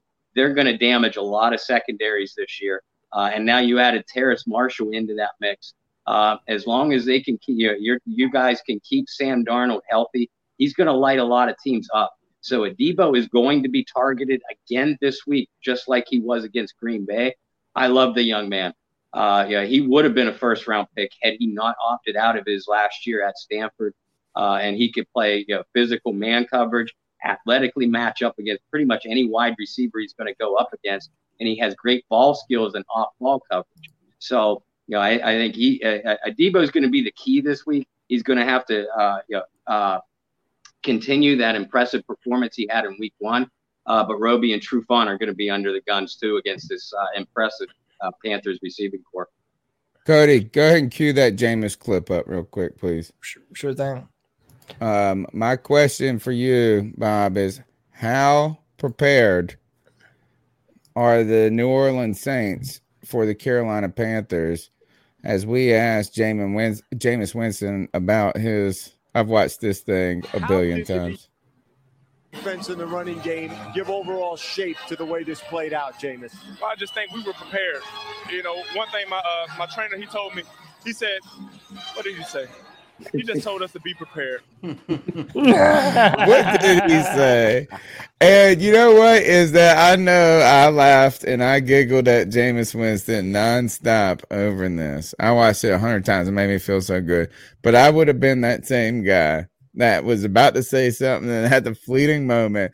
Jameis Winston looked up to the sky and said, I don't care what I was about to say. I'm just prepared. Just be prepared. How prepared are the Saints uh, for the Panthers this week? Um, as they are, we're all tied for the lead in the division. Yeah, and um, listen, Jameis Winston can make as many mistakes as he wants to post game. Uh, if he gives you a couple touch, even a couple touchdowns, takes care of the football. Like I said, he he can be as goofy as he wants in post game. I like him. I like him more now. As long as Yeah, he's I not like doing, more. as long as he's not having a game like he had against you guys when he was with the Bucks and he just embarrassed himself on every possible level and then losing like he did, then I completely understand your position. Bob, I think one of the things that endears Jameis to so many people is that it doesn't seem like he's trying. Like he's not trying to make people laugh at him. Like this is just who he is. Like he's Yeah, just I a love big- it. He's just a big goofy kid, and Mm-hmm. he's gonna make jokes, and it's gonna be silly. It's like he almost has a little bit of that Cam Newton in him, where he's he's just a big goofy jovial guy, you know. And I think that he's definitely gelled well. What did he uh, say? what did my mama used to always tell me? What did she used to tell me? I don't know. That shit was awesome. I mean, like the W's, we make fun of that. We make fun of man. I tell you, every week eh, there are Panther fans that are putting up the Jameis workouts for like when he's warming up in the Eh, you know, and he's getting his hips loose and he's doing all this. But we, I think he is endearing himself to us, and we hate everything about our competition. you know what? I know you do, and I respect that. But I think that I, I feel pretty confident that all five of us can agree that we can present, yeah, the Panthers Saints can present a united front uh, against the Brady led Buccaneers and, of course, the hated Atlanta Falcons. Yeah aren't they so bad? Aren't the Falcons so bad? Isn't that the most glorious thing in the world? Of did you see that picture of Matt Ryan just laying on his like face? dead. He's like laying on his stomach, and he's just. Dead. I didn't even feel bad. I was just like, oh, that's awesome. Moving on. Yeah, and I yeah I think it's going to be a fun year. I mean, there's always wars in the uh, throughout the NFC South between all- of our teams, uh, and you know, the, you know the, the Falcons are the easiest to poke fun at and make fun of, uh, but we know that they're going to surprise either you guys or us or both, uh, you know, at some point this year. Yeah, I've made fun of uh, my friend who's a Falcons fan. when They've been 0 and 6 and come back and had a better record than us at the end of the year. So Right, it can definitely right. come back and bite you. Uh, and somebody may have asked this question when I was gone, and I apologize for coming in late. But uh, before this game, were you? Did you believe Jameis Winston could get it done? Did you believe he was the answer, or do you after this game? Should I ask? I've been a Jameis Winston supporter all off season. Uh, Okay. you know, I, I was a strong advocate that they wanted. I wanted them to re-sign him uh, because he remember he wasn't under contract at the end of the uh, last year. Uh, you know, I I believe uh, you know, in Jameis Winston's skill set, and yeah, I, I realize there's going to be some ups and downs with him. Uh, but I think he he has the physical ability to put up some numbers in this Sean Payton offense. Uh, is he a Super Bowl quarterback?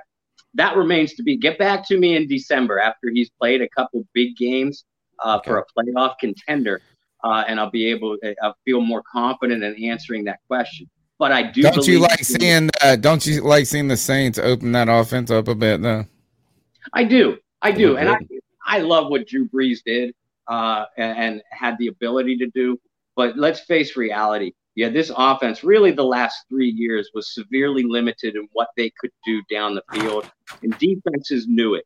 And when they faced better defenses, it really affected not only the offensive performance, but just the offensive game plan and coming in.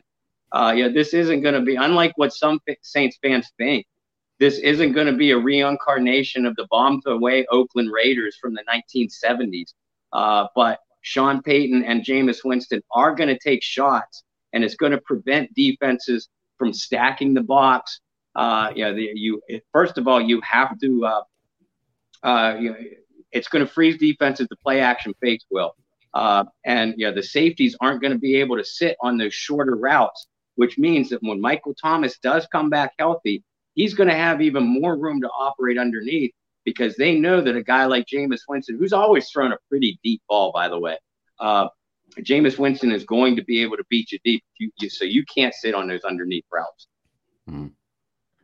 Yeah, one hundred percent. Let me ask you, Bob. Let's pivot to what you're looking at in this matchup against the Panthers.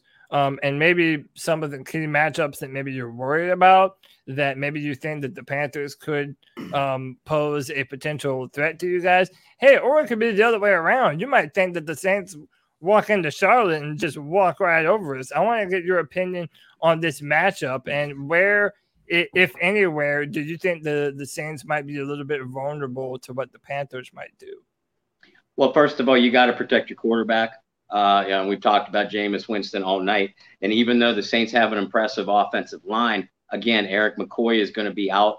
Uh, yeah, Brian Burns has been a thorn in Drew Brees' side for the previous two years. Uh, and I expect I, I, expect him to do the same. And your your defensive front has only gotten even deeper this offseason. Uh, and now you added Jaycee Horn along with Donte uh, Donte, who's I've, I've, always loved on the back end. Yeah. It, it's still it, it, the Saints put up 38 points, but only five completions went to wide receivers. That receiving core for the Saints still has a lot to prove to me. And until they're able to prove it, uh, against a, a, against an up and coming secondary like the Panthers, this is still the biggest weakness on this team for me. Uh, and if a receiver can sort of emerge and separate himself from the pack, especially before Michael Thomas returns, that's going to open up a lot more space for Alvin Kamara. And I expect Kamara to be a lot more involved in the passing game uh, against Carolina than he was last week, especially if Tony Jones, his backup at running back, is still able to run the ball well. Uh, yeah, so there's very a lot of interesting matchups on that side of the ball. When the Panthers have the ball, it's going to be it's almost like strength on strength, weakness on weakness. Uh, because yeah, the, again, I've never been a fan of Sam Darnold. The book on him has been if you rattle him early on, he's going to throw a lot of interceptions and just a lot of bad balls. If the Saints can pressure Darnold like they pressured Aaron Rodgers, it's going to be a long day for the Panthers. But if your offensive line holds up just a little bit, again, without Marshon Lattimore, I love Adebo. I think Roby and Trufant are going to be just fine. But Robbie Anderson and DJ Moore, who I've always loved, they could run run wild through the uh, uh, Saints secondary because the Saints realize that they have to respect the abilities of uh, of Christian McCaffrey, and I think they have the athleticism and the linebacking core to to stop him from being a major factor as a receiver. But McCaffrey is still going to get his touches, which means you can't drop those linebackers as deep into coverage to cover up like they were able to against Green Bay last week. Uh, you know, and McCaffrey is a much better receiving back than anything Green Bay was able to provide. Uh, you know, which allowed the Saints linebackers to be a factor in the coverage against receivers and tight ends. They don't have that luxury this week which means the onus is going to be a little bit more on the cornerback position to stop DJ, Terrace, and Robbie Anderson.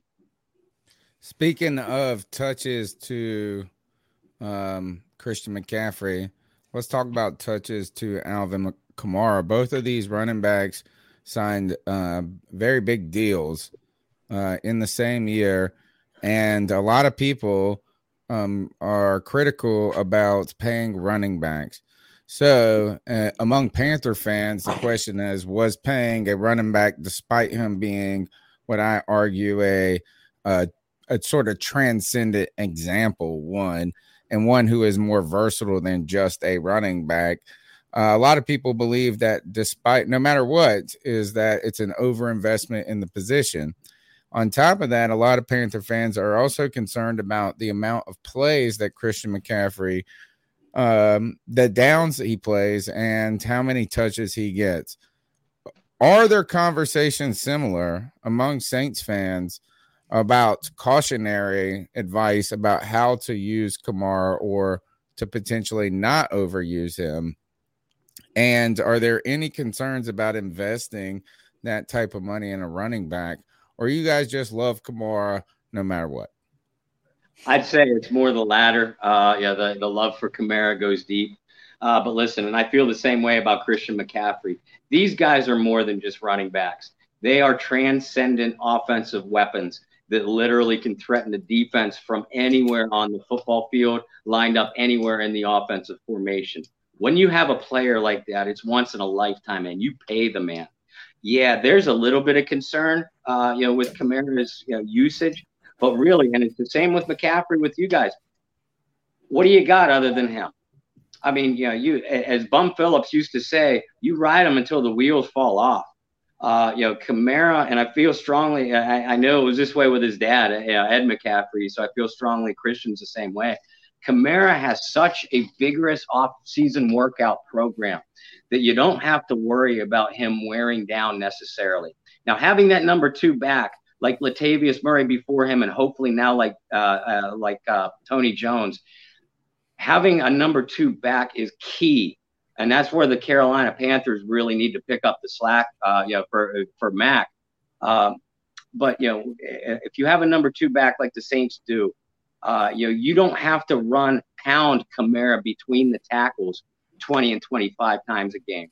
You could still get him his 25 touches, but you can do so in more in open space where this man's skill set is best served anyway.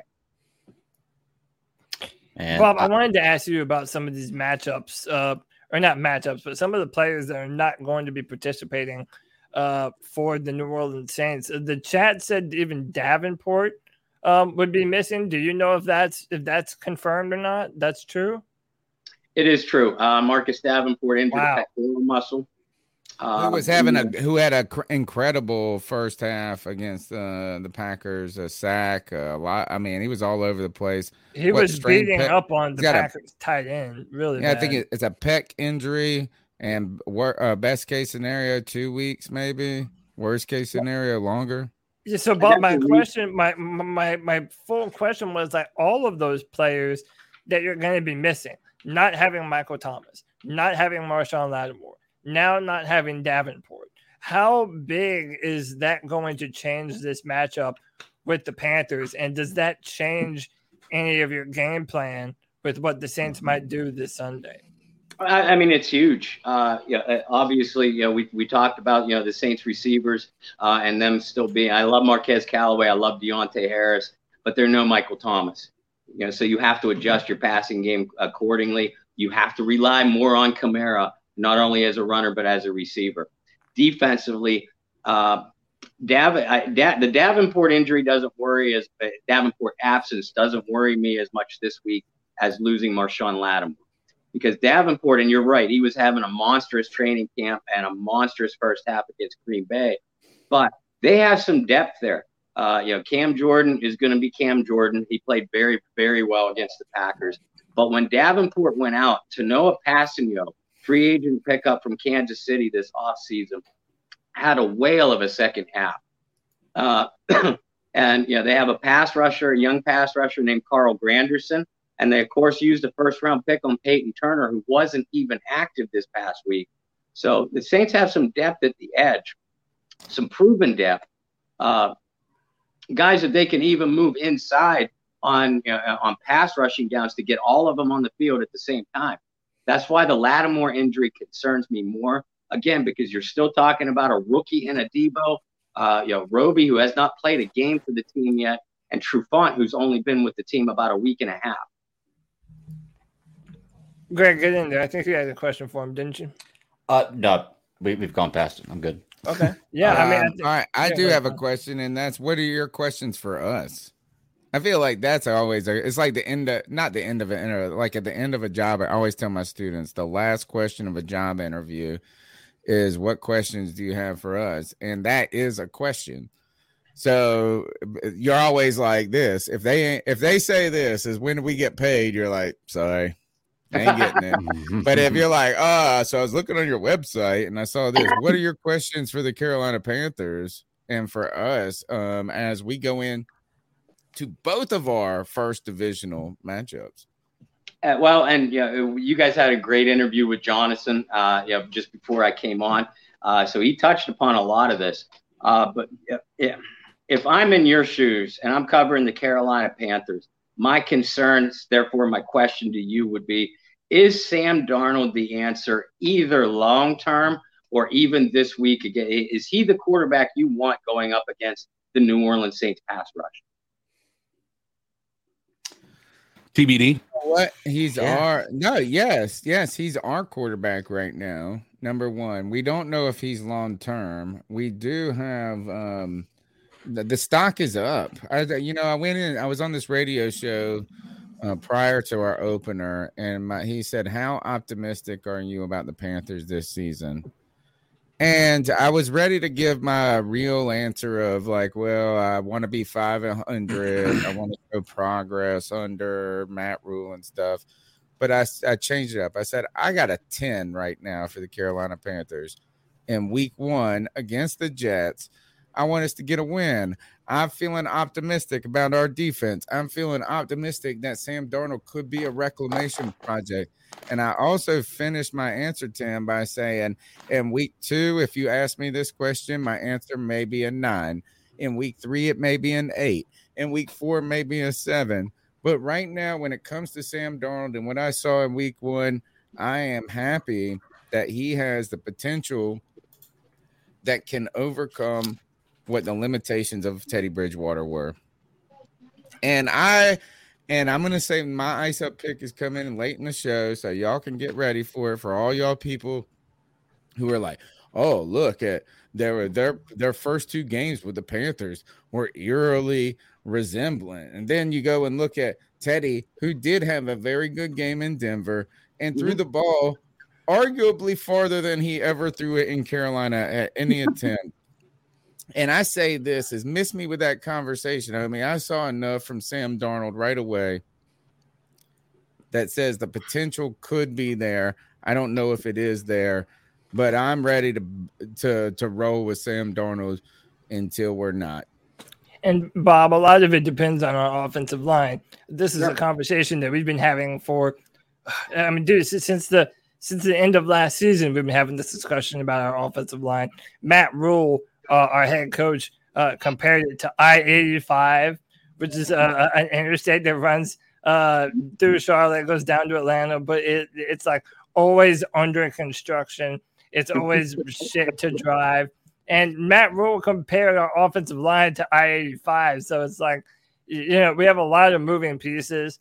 Um, you know, I, I think Sam could have and should have had a much better performance uh, than he even did versus the Jets. A few of them of them were on him. He missed the same pass to um, to Ian Ian Thomas that would have went for a touchdown. He then missed Terrace Marshall Jr.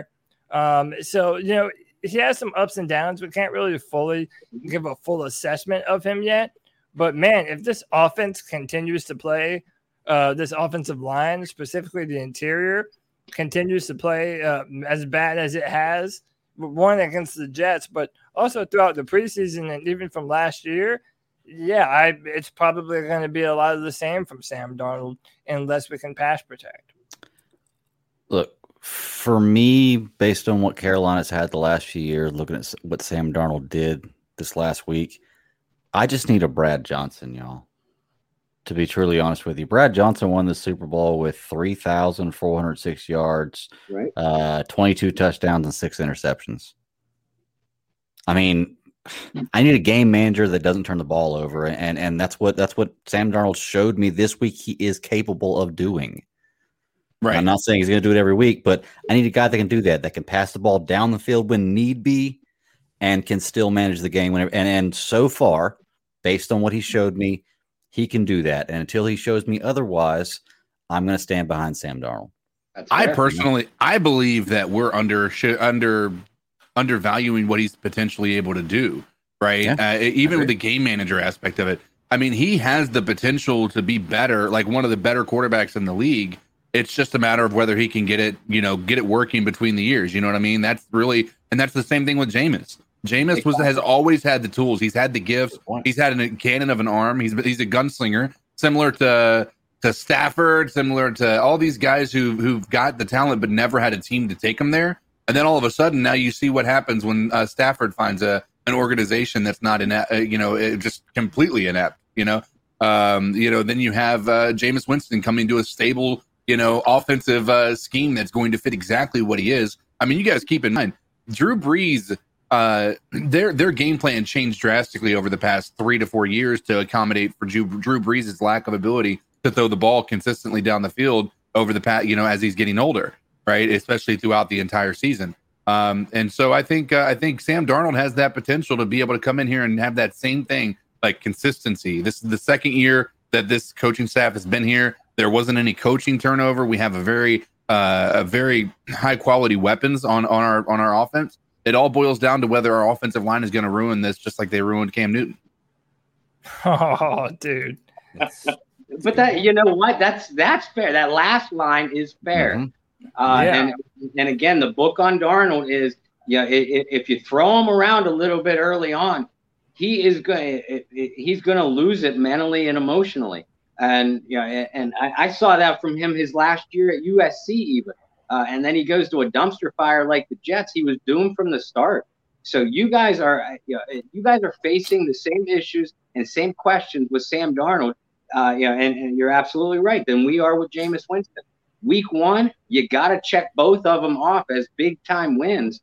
But yeah, they're both going to be facing a big divisional test in week two, uh, and you know it's it's a long season, and we both need to be prepared for some ups and downs from our quarterback. I think it's going to be that simple. I remember what I was going to say earlier. I like everything you say. So so so well put, man. Everything you say, like it's so well put. I like it. Here comes the Thank butt. you. Oh, Like I I thought you said, was you gonna say the are butt. No, no, Where's no, the but no, but you're you're a Saints fan, but everything you say, man, so well put. I He really, really is. like He's it. like Yeah. one of the. He's got like the best manners of any guest that comes on here. No, we've uh, gone a long way back. We've done a lot of shows uh, together, and I appreciate uh, uh, your time. Number one, Bob, tonight, tonight especially. But you've been fantastic support for our show, uh, and just a brother uh, to this podcast, and we love your insight. Can you tell them, Bob, how they can find your work as uh, as we head into this Saints game? Hi, guys. First of all, thank you for having me on, and I feel the same love for you. Uh, I might not love your team, but I love you guys, and I love your show. Uh, uh, anybody that's tuning in, by the way, oftentimes we all reach out to each other. Uh, if the Saints suffer a horrible loss or the Panthers suffer a horrible, we'll reach out to each other personally and say, "Hey, man, you all right?" Uh, yeah, that's, that's the respect that we have. Um, But yeah, again, guys, thank you for having me on. Uh, I love to do it again. And when I get my show Bayou Blitz up and rolling again, I'm, I want to have all of you guys on. But ladies and gentlemen, you could follow me on Twitter at Bobby R 2613. I'm over on Facebook, Bob Rose. Uh, we do have our own Bayou Blitz Facebook group, uh, and my work can be followed not only on my individual pages, but the Saints News Network and SI.com, the Sports Illustrated team channel for the New Orleans Saints. Fantastic work, Bob. Everybody go check my man out, and he'll be back before you know it because we're going to play the Saints twice twice this year. Maybe All right, three guys. teams. You never know. Oh, yeah. Now, now we're optimistic here. Hopefully, we're it goes better than the last time we played three games because that was Oh. not fun. Not for us, for them. Yes, it was. Yeah, for you guys, sure. We sure. almost had that one, one pass away. All right, man. Thanks a lot, Bob. All right, let's continue. You're listening to the C3 Panthers podcast brought to you by CarolinaCatChronicles.com. It's a place where fans get together, and we're talking about those fanatics that get together who watch every detail, who will talk 15 minutes about a kicker that we did not learn his name. How about that? Man, we are breaking down every detail. And you know who are the fact checkers beyond fact checkers? Those people in the chat room, the best. We appreciate your time tonight and we appreciate your calls. The number is 252 228 5098. We ask you to subscribe and just tell a friend about the show. As right before we get into the cat calls, guys, let's just go around the horn. Anybody got anything to say? We have we talked about Jonathan Alexander. We talked with Jonathan Alexander about week one and some brief looks ahead. We talked about Bob Rose. We uh, and the Saints. This matchup coming up.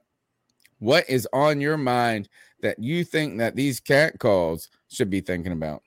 So one of the things that I mentioned earlier is I've been saying that there are young players on this football team that the Panthers need to give more snaps to.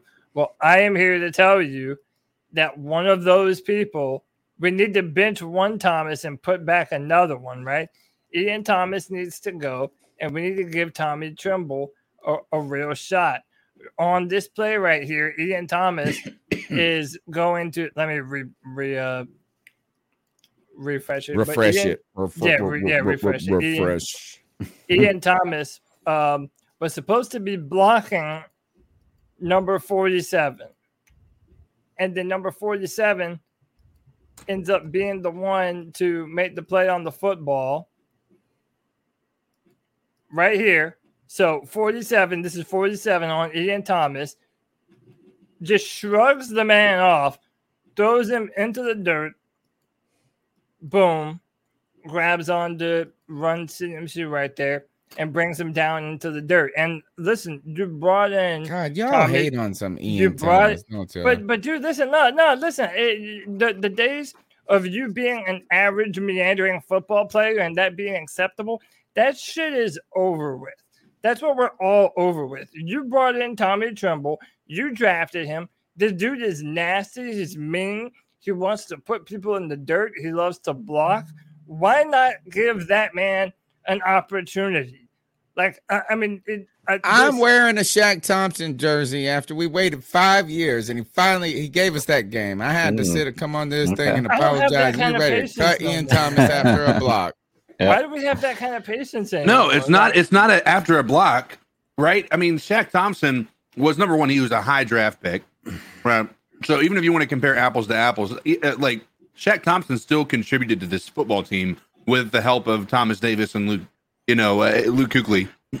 Sorry, I tried to make sure I was saying it right. Um, and uh, Still didn't, but we love you anyway. um, but uh, you know what I what I I I think Cody is talking about is Ian Thomas. Even in the preseason, had no like he didn't even touch the the games that Tremble had. Like he didn't even come close to having as good of a games as Tremble had. Uh, and, and and and I don't I can't recall Ian Thomas having ever had a good preseason, a good like regular season. Like No. we've never talked about Ian Thomas and said He was good his first three games in the league. He came was in good in one game, yeah. asked- yeah, like He had a good first- in touchdown the first three, from and they Christian were like, and he had like Right. 85 yards receiving one game or something crazy, and we were like, oh shit, this rookie about to blow it up, and then he didn't Mm-hmm. do anything for the rest of the year. Then he didn't do nothing the next year, and then everybody's His like, hands cut are this massive, by the way. At the That's combine, he they- measured like like 10 and a half inch hands, which is like enormous.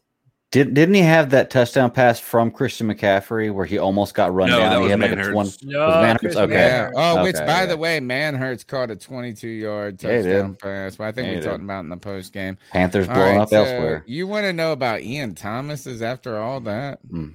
Out of all no, the I things mean, we I, I'm, talked about, I'm, I'm saying I'm done with Ian Thomas, man. Uh, like, I want our, my Mm-hmm. main theme is I want our young players to play, especially when we have guys in front of them that are clearly lacking in the talent department and not Okay. getting the job done.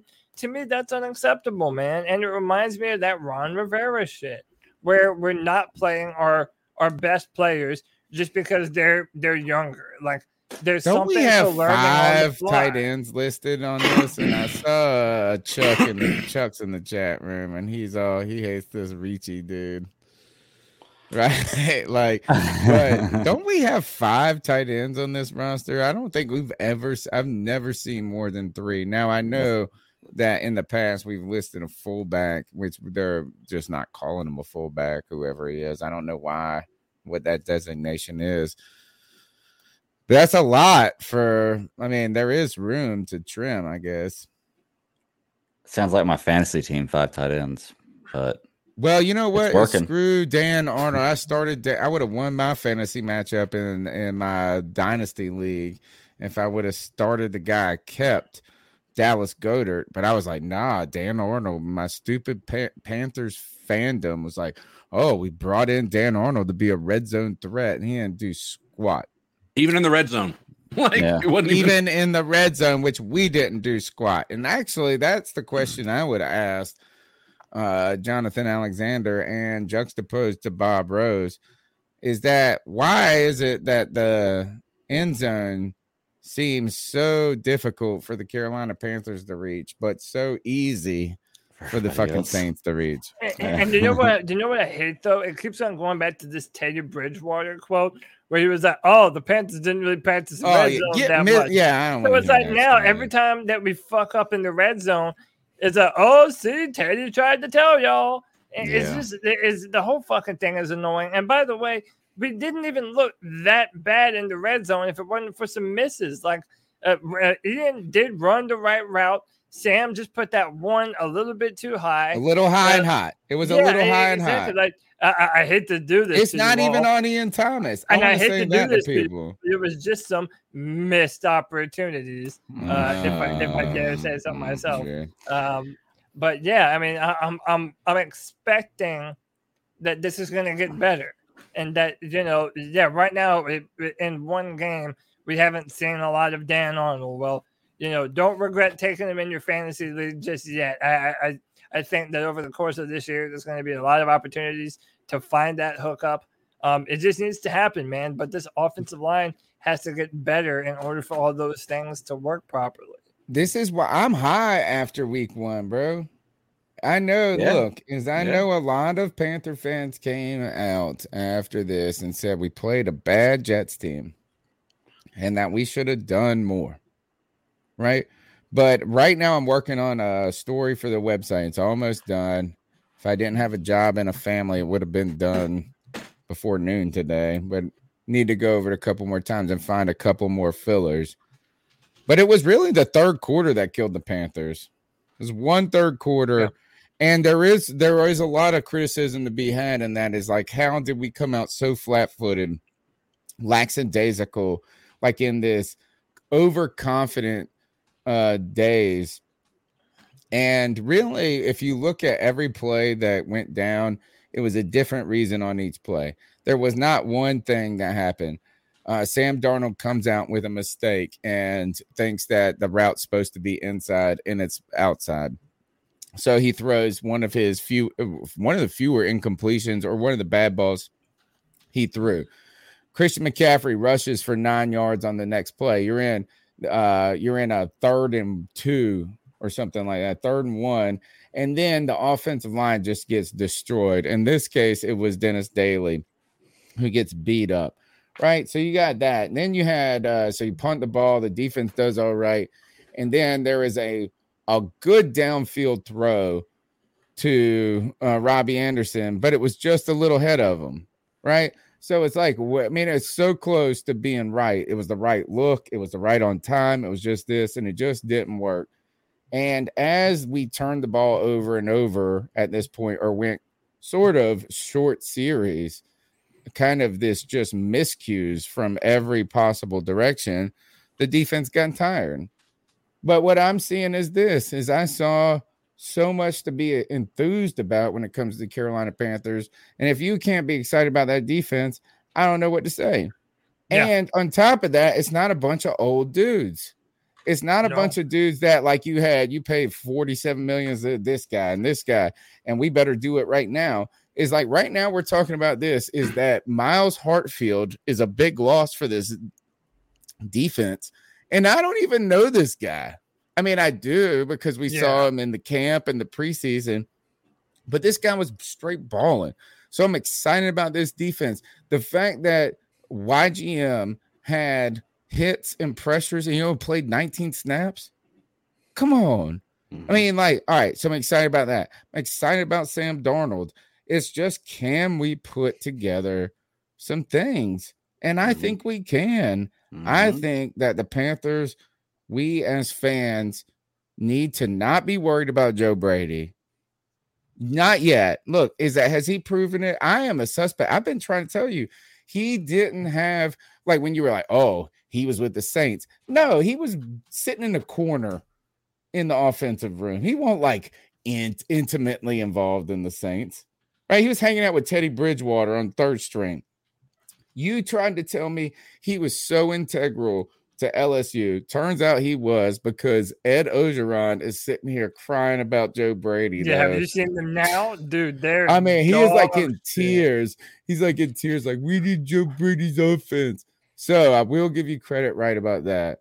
But Joe Brady puts his offense out in phases. He did this last week. I am not worried. Shit was on time last week. Sure, could some things have been better, but hold up. We are hold up. Let's put some cat in it. This week we're going to the Saints and we're putting something on these mugs. We got some new stuff Mm. coming to you. That's what I think. Well, if we're asking last thing to talk about before we go to the cat calls, something I hope the cat Yes. calls are about, and something that I hope the fans in future cat calls and in the chat room tonight can help me with. I've wanted to buy a Shaq Thompson jersey since he's been a Panther, but it's just never. I've never been able to pull the trigger because he's never, like, never just done it for me where I can pull the trigger. Lucky you. Now he's wearing my baseball number, and he's playing great at the moment. So I need just need some input. Should I buy a Shaq Thompson jersey? And uh, I want to hear some fans talk about Shaq Thompson because is is he for real? Is he going to be, you know, a top five player at his position, or is just a good week? So I want I want to hear some some comments on that. I tell you one thing is this is that you the, the one thing the fans need to say about that is you're safe for two years. Yeah, I mean we got two because years you at least can't to figure cut it this out. mug for Right. two years. Yeah. CK, you got anything before we go to the cat calls? Yeah, yeah. I want to, uh, you know, the things I've obviously wanted to talk about was uh, Joe Brady and seeing what he's going to be able to bring to the table. Um, but I, uh, I think one of the things you talked about with this team was the uh, the fact that we had too many missed, oppor- missed opportunities in the red zone. Um, I want you to go back and look at that uh, Saints game and tell me how many missed opportunities they had in the red zone. Yeah. Well, again, have a also a much, right about a that. much more, Yeah, a yeah. much more tenured coaching staff. Also, we're talking Sean Payton and you know all those guys too. a so- much more tenured coaching staff. You're hundred percent right, but it's also a coaching staff that uh, that has a, a No, quarterback Sean that Payton does that, man. He's gonna. It don't matter. Is that he's gonna put fifty on? He's Right. like it's like a college coach. It's like this. Is he's working? He thinks he's on that uh, system where you. What was it before the college championship? Where they had the like you had to win like the more you won, you won every game and you won by seventy, whatever that bowl system was before the champion, like The the, BCS? four- yeah, like that whatever. It wasn't. Was that what it was called? I think so. It was before they had the, the playoff committee. Yeah, that and where they would BCS. That's it. Like so, so he's like over there, like, oh, we got to run these mother. He's trying to embarrass motherfuckers. Yeah. Mm-hmm. Hey, oh, I Tony, mean, that's what they did to the to the Packers, homie. They straight before- embarrassed them. Was there Yeah. a point with the Packers where you think they just said fuck it and just gave up? Yeah. We're just like, you Uh, know what, Aaron. Rodgers, This- this first game's of all, didn't Well, I think he Like, did from the kickoff. He didn't want to play football. He was like, Yeah. oh, this, but their defense was trash too. Like Yeah, well, nothing was good like, about the it. Packers. Hey, uh, T- Tony, before we go into to these calls, b- before we do it, can we at least give a shout out to the level of fandom that somebody made a laundry guy YouTube account? Dude, it's Dude, the I was best, crying man. about this. It's the I best, dude. Whoever you this. are, you're amazing. I love you. I know he's the mixed reality uh, version of this podcast. He's up here. Did y'all see the mixed reality Panther? That's your brother, man. Just that- hey, that's your my brother. friend It's text okay. me. My friend text me. This is he sent me a message that said, uh, "I think someone's uh, trying to troll you because I was saying something." And I was like, "Who did this laundry guy account?" He's like, "This laundry guy. I think he might be trolling you." I was like, "Bro, he ain't trolling me." Uh, Like, and he wasn't talking about the picture. He wasn't talking the picture. He thought that I was upset. You know, like I was saying something. I was like, no, this just next level, homie. I sent him the picture, the picture. I'm just so happy that I showed that on It's like the on best thing in the history of this show, and It, I hate it. it is. I mean, it looks identical to it's you. ridiculous. It's it's it's Uncanny. awesome. Yeah. Oh so man, ridiculous, dude. It's All right, awesome. let's get into these. we have some calls. great fans, man. We have some I great know. fans Look at here this. Uh, we had Podcast, so many people watching tonight for so long, and man, we got some uh, calls to get into. And you jerks, I love you. See if this will work. Yeah, it's pretty. You shouldn't do that to somebody. And how did that make you feel? Uh, very uncomfortable. So, how do you think catcalling makes the person feel? It feels good. Like Who's that cat sitting in the back corner with his face buried in his nose? Who's that kid that can use one? He's funny too. Good God, I'm so tired of it.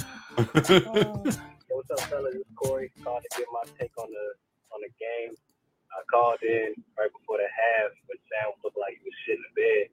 Um, he kind of he kind of answered my call to action a little bit um, with his performance in the first half, but it really was a tale of two halves for this game. I'm sure I'm not gonna have any takes that are pretty much different than what anybody else thinks, but uh, other than the fourth quarter, man, I think the defense really showed out. I think they they did what they were supposed to do against a young quarterback, against the offensive line of chess caliber. They really had um, Zach Wilson like running for his fucking life in the first half. Derrick Brown, Tom Riddick, um, and um, and um, goddamn Brian Burns. They was all doing their thing. Um, fourth quarter, I don't really know what happened in the fourth quarter. They fucking Carolina Panthers like like like they love to do, man. They can't just give us a uh, a win without any stress. Had to leave some niggas wide open Right. and let uh, Zach Wilson get a little bit of confidence. But uh, I thought uh, that play where Jaycee got scored on, he was in great position. Ball went right right past his hand where he was sliding for it. So um, you can you can you can tell he's, he's got that technique, he's got that athleticism. He was right there. Um, you know, first game gave a touchdown, but it, I, I'm not too too uh, too hard on him for that. Um, man,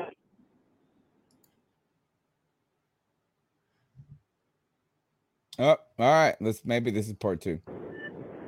yeah, I think my call dropped. But anyway, like I was saying, um, I think Christian's in for for a, a huge year simply because not only because he's fucking Christian McCaffrey, but uh, any any time Sam Darnold had any pressure, anybody in his face, or you know just needing the ball out quick, he was just dumping it to Christian, dumping it to Christian, dumping it to Christian to the point where I was like, God damn, throw to somebody else. But uh, they kept saying on the broadcast, he it's, it's not that bad of a deal to, to throw it to Christian McCaffrey. So, you know, that's a security blanket. So be it. That motherfucker might have another thousand uh, rushing, thousand receiving year at this rate. But um, I the, the, the game, I was I'm, I'm real conflicted on the game, man, because I felt like it should have been a blowout. But I'm not gonna be too hard on the boys because it is the first game of the year.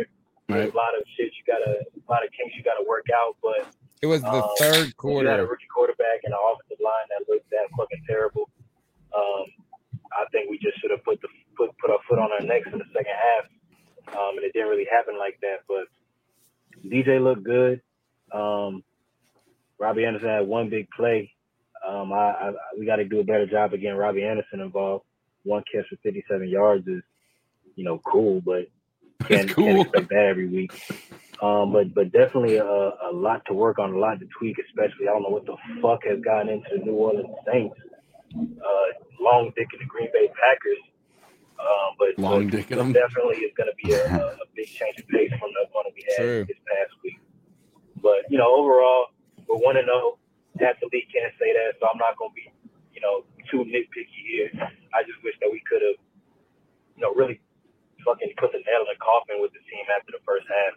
We, we gave we gave Zach Wilson a little bit confidence in the fourth quarter, which, um, you know, speaking on Zach Wilson, he's, he's to be a good player, man. He he was making some throws that looked really good, but god damn, I can see why Sam Darnold was the worst quarterback in the league playing for the Jets. Like he he was out there by his fucking self. Um, but but just to wrap up the call, not to be too long winded, man. We we definitely got a lot of work on if we want to um, give the Saints any problems because that kind of performance right there, we're gonna get embarrassed. But you know, hopefully, um, hopefully we can get it done. But definitely, like I said, y'all appreciate the podcast every week, man. Y'all keep doing your thing. Man, thank you for your support. Just like uh, our new sponsors, webcap-chat.com, hot girls and boys. How about this? Is that if y'all get any clicks from that spam in the chat room, you better give us back like a 10 cent kickback or something like on that. Um, no, all right. So the Either that, or I get a, either that, or I get a free hour with a girl of my choosing.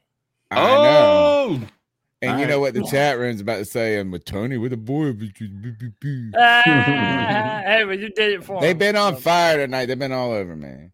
Um, all right. So uh the call touched on a lot of points, but I want to go back to that defense. Right now the defense uh, was exciting. They were harassing Zach Wilson, and I know that New York Jet fans were. Um, you know, actually, they're very optimistic. They focused on the good that they saw with Zach Wilson, and the first good part was that he got up after that Derrick Brown hit. Do you know that Matt Rhule in his press conference said, I didn't think he was going to get up? Yeah. Straight up. And, and you know what? I thought we were going to get a flag on that play. Yeah, I, I did gonna. I thought this. I was like, flag, here it comes. Yeah, I mean, they You both got a landed right on monster him, dude. truck with a trailer attached to it. YGM fell on top of him too. They just wrecked that boy. But Yeah, they I was- focused on uh, his gunslinger off, and he did. He was able. Our defense was after his ass so much. If he would not have been 24, if he was 28, we would have had 20 sacks, bro. Oh yeah, I, I mean, if we had so many, uh so many good opportunities uh, at that point in time. I mean, dude, listen, I've I've been saying for a while that our defense is going to afford us the time to get our offense in order.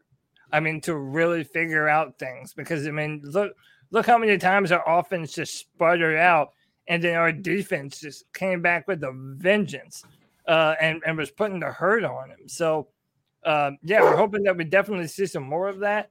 I wanted to touch on um, uh, Christian McCaffrey even more, uh, and which is someone that the that the call mentioned. And you know, obviously, we all love Christian. The, the guy is exceptional, but I feel like we're not even high enough on him.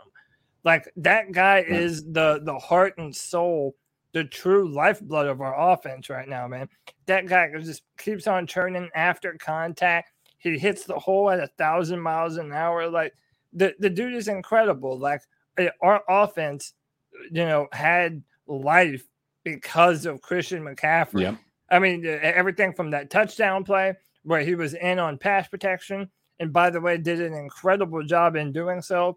Uh, to running through the gaps, to catching passes, like he absolutely does everything for us. So, yeah, man, I'm just uh, I'm I'm more and more thankful for McCaffrey every day. And yeah, I'll, I'll own my shit, Kevin. The guy who I didn't think uh, we should have signed for as much money as we did. Dude, I'm sure as fuck happy. Oh, it's we have his okay. I thought that right I now, wanted man. us to I wanted us to draft uh Fournette. So don't worry. Is um I look, as we've been wrong here, is that here I know when I'm wrong and I'm ready to be right. And Christian Yeah. McCaffrey is tran transcendent. And I tell you this, there's this uh one video that came out of training camp where all the running backs were doing their drills, like the same rope drill and he just did it like at super speed and they weren't doing it slow like they're super athletes Right. and he looked like this it was it was like man i felt bad for him it was like embarrassing having to go behind him um i would this is an important question for you bat daddy are you ready You're hey, muted. uh, B3. My question Oh. is for the Bat Daddies. Um, hey, Bat Daddy, would you rather have uh, big, fake D cup titties or natural C cup titties? The That's bat daddy said that uh, earlier he said uh, something to the effect of some sort of analogy about i don't even know what you were making but then you went this. It was like if you go to the strip club and you're upset that you have fake titties. I was like no i'm i'm excited she got all her teeth all her teeth. No, the the point I was trying to make. Sorry, my dog's going crazy. My wife must be home. Uh, the point I was trying to make he's- was he likes fake titties what does Yeah, he like fake titties or I'm real sure, titties Who doesn't? But what I- what I'm saying is, if if you know, I, I've seen people talk about, you know, like they they look at something and say, "Oh, this person's so fake. They've got this and this and this." But do they look good? Well, yeah, they look good. Well, then why does it matter? have you It's ever sa- touched fake titties i haven't Well, uh, I'm not sure. I haven't. I'm not sure. I want to. I, Yeah. I really want to know. fifth. Like I Plead the can't fifth, have an Greg. opinion on this until I touch them, bro. Yeah. Well, my, my my point is though is like the analogy I was making with football is if you have to use makeup somewhere to cover up something to to to you know show off your other things you have because you're not going to perfect everywhere then do it as long as it works that was the point of what i was trying to make uh, as far as the question goes yeah you got to I, I it don't i don't point. think the i don't think it matters i think it's just the end result is, is all that really matters in that situation it's not necessarily the Which is to get there. happy. so yeah Uh, so i think you're gonna be good either way all right let's go to the next call What's going on, C3? This is Stack chilling. Haven't called since last year as I talked up Teddy Bridgewater. Well, that was uh, definitely disappointing. Um, but now Sammy D throwing deep balls to Robbie Anderson. Love to see that. I'm very excited to go 1 to 0. So go Panthers. But next week we got the Saints, and I saw them rout. Rackle, rackle. Those Saints. Oh, they look great. Um, I just really hope our secondary can watch that deep ball. I'm nervous that little guy Harris is going to burn our secondary. Um, just hopefully we can just get to Jameis and make him Amos Jameis scared and have him run back to the crab legs. Love the love the post game show. Want to he- stop hearing people hating on our offensive line. We missed a couple of guys. Um, as uh, Cody's always saying, we need to get Deonte Brown in there. 100% agree. Get Elflein out. He's terrible, but our tackles did a decent job. Sammy wasn't hit. Quick ball out. Hopefully, we see more of DJ Moore. That's what I'm just saying. I want to give a big shout out a to these calls right away. We got people roaring in the calls. Man, where is Joey the Blind Panther at? Like who started this one? On top of that, I got to give mad credit to the chat room tonight for being just straight fire. Um, yeah. Not only have they roasted me in the best possible ways, right? But when Bob came in and he had been hanging around for 20 minutes and he was ready too. He was sitting there ready. And I had this like soliloquy type introduction. It was a little long and meandering. And then I get and somebody goes, My man is in a trance. like, I mean, there was, there have been so many damn gems in this chat room tonight and on Oh, these calls. I love y'all fools. And uh I love you way more than I love Teddy Bridgewater. 100%. Hey, look, just like what Tim Messer says, it's like an effing zoo on C3 sometimes. But hey, you always have fun at this zoo, you know? I At- At, least, know. at least you don't have to get depressed. At least there's no apes uh, sitting behind cages for their entire life. You know, here you just hey, you, you just have these apes. Occasionally someone throws feces at you. Yeah, and you know, I mean, you know, I feel like some at one point that might happen on this show, but we're far away from that yet. I mean, listen, dude, you can just listen to us gorillas talk about Panthers football, and if you like that, hit the thumbs up if you haven't done so already, man. Dude, when my man said dude's in a trap, I mean, I was about to cry. I was about to cry. like some of these some of these chats tonight. Oh, fire. Like my brother over here. Just Even like when they were coming too. after me, I'm like, who's this dude? It's like your brother, of course. Oh man, I was on I was on tilt, homie. Next call. Hey guys, Chuck from Elizabeth What's City, up, Chuck? What's up, aka Chuck? Carolina Sports Guy. I just wanted to say, how about old Fitterer, guys? We knew that Santoso. We were not going to lose a seventh round pick. Should have known the ruling company that got us an extra point. They didn't want to take a chance and put him out there even before the end to kick a, a field goal that was doable. And I think they were waiting, uh, you know, for the right opportunity. I don't know if we're going to get the right kicker with Gonzalez here. We're going to see. But I, I didn't see us wasting, even though it's a seventh round pick, that draft capital. And Corn Elder's back. I know Myles Hartsfield, where he's going to be out for about four to six weeks. And I guess Kenny Robinson, we ought to be able to get him back soon. And hey, next week, AJ Bouye Bouye's back. Uh, it's Saints week, and they got the coronavirus.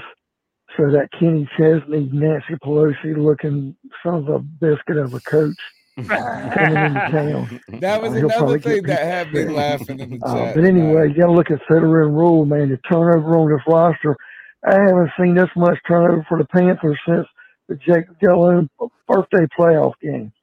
Uh, it's definitely a lot. Uh, but anyway, guys, I'm looking forward to your input tonight. The defense is cracking, going.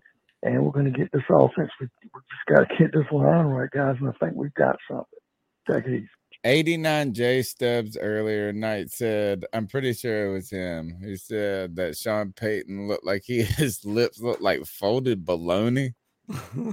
And I I mean I almost like I almost like threw up like in laughter. And then somebody else said like person. I mean it was like what I mean like told you fire. Dude, dude. uh, I, I I don't think I've ever heard uh anyone compare Sean Payton to Nancy Pelosi Yeah. before. So that- yeah, Oh, that's a short, wonderful. that's a that's a good one. Now I can never Right. unsee that when I see either one of them. Oh, Oh, god, that's gosh. just terrible. All right, next Um, call. Yeah, man. no, I just uh, want to say that um, I think with our O line being uh, really suspect uh, for everyone, I think we did a hell of a job uh, with the uh, with the Jets interior uh, defensive players because they uh, both both those tackles are ranked uh, top 15 for pressures.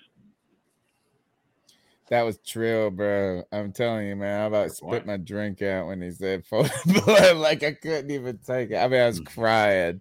And I felt mean because like we're interviewing somebody from the Saints.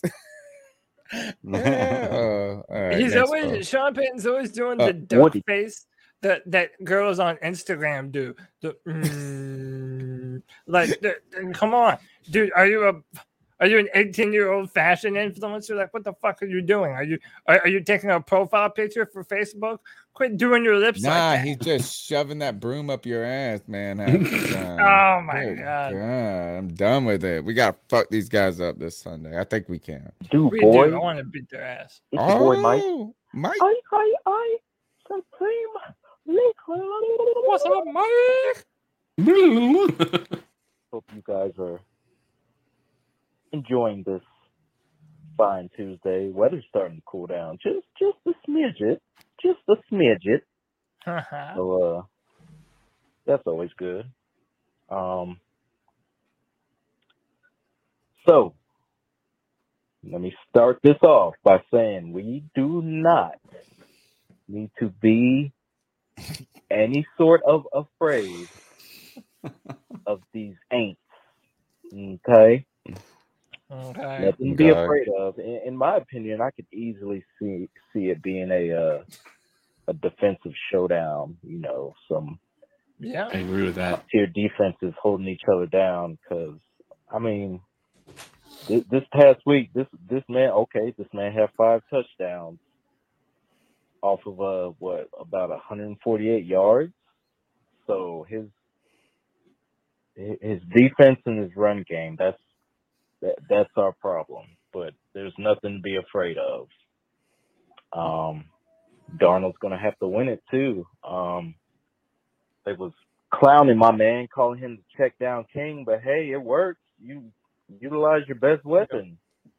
That boy C Mac is the truth. Wish I had him on my fantasy team. Damn. Don't we all? But Cody yeah, does. boys, uh, looking forward to the game this week. Um, this, uh, by the way, this kicker situation is it's maddening. It's a Um, mess, dude. We're the new Bucks. I'm gonna have to hang up after this. That's that that that just makes me angry. They cut that man after missing that extra point. It's Here are our sponsors again. just by drafting a kicker with our sixth round pick instead of a long snapper. So the fuck ever. Fuck the Aints.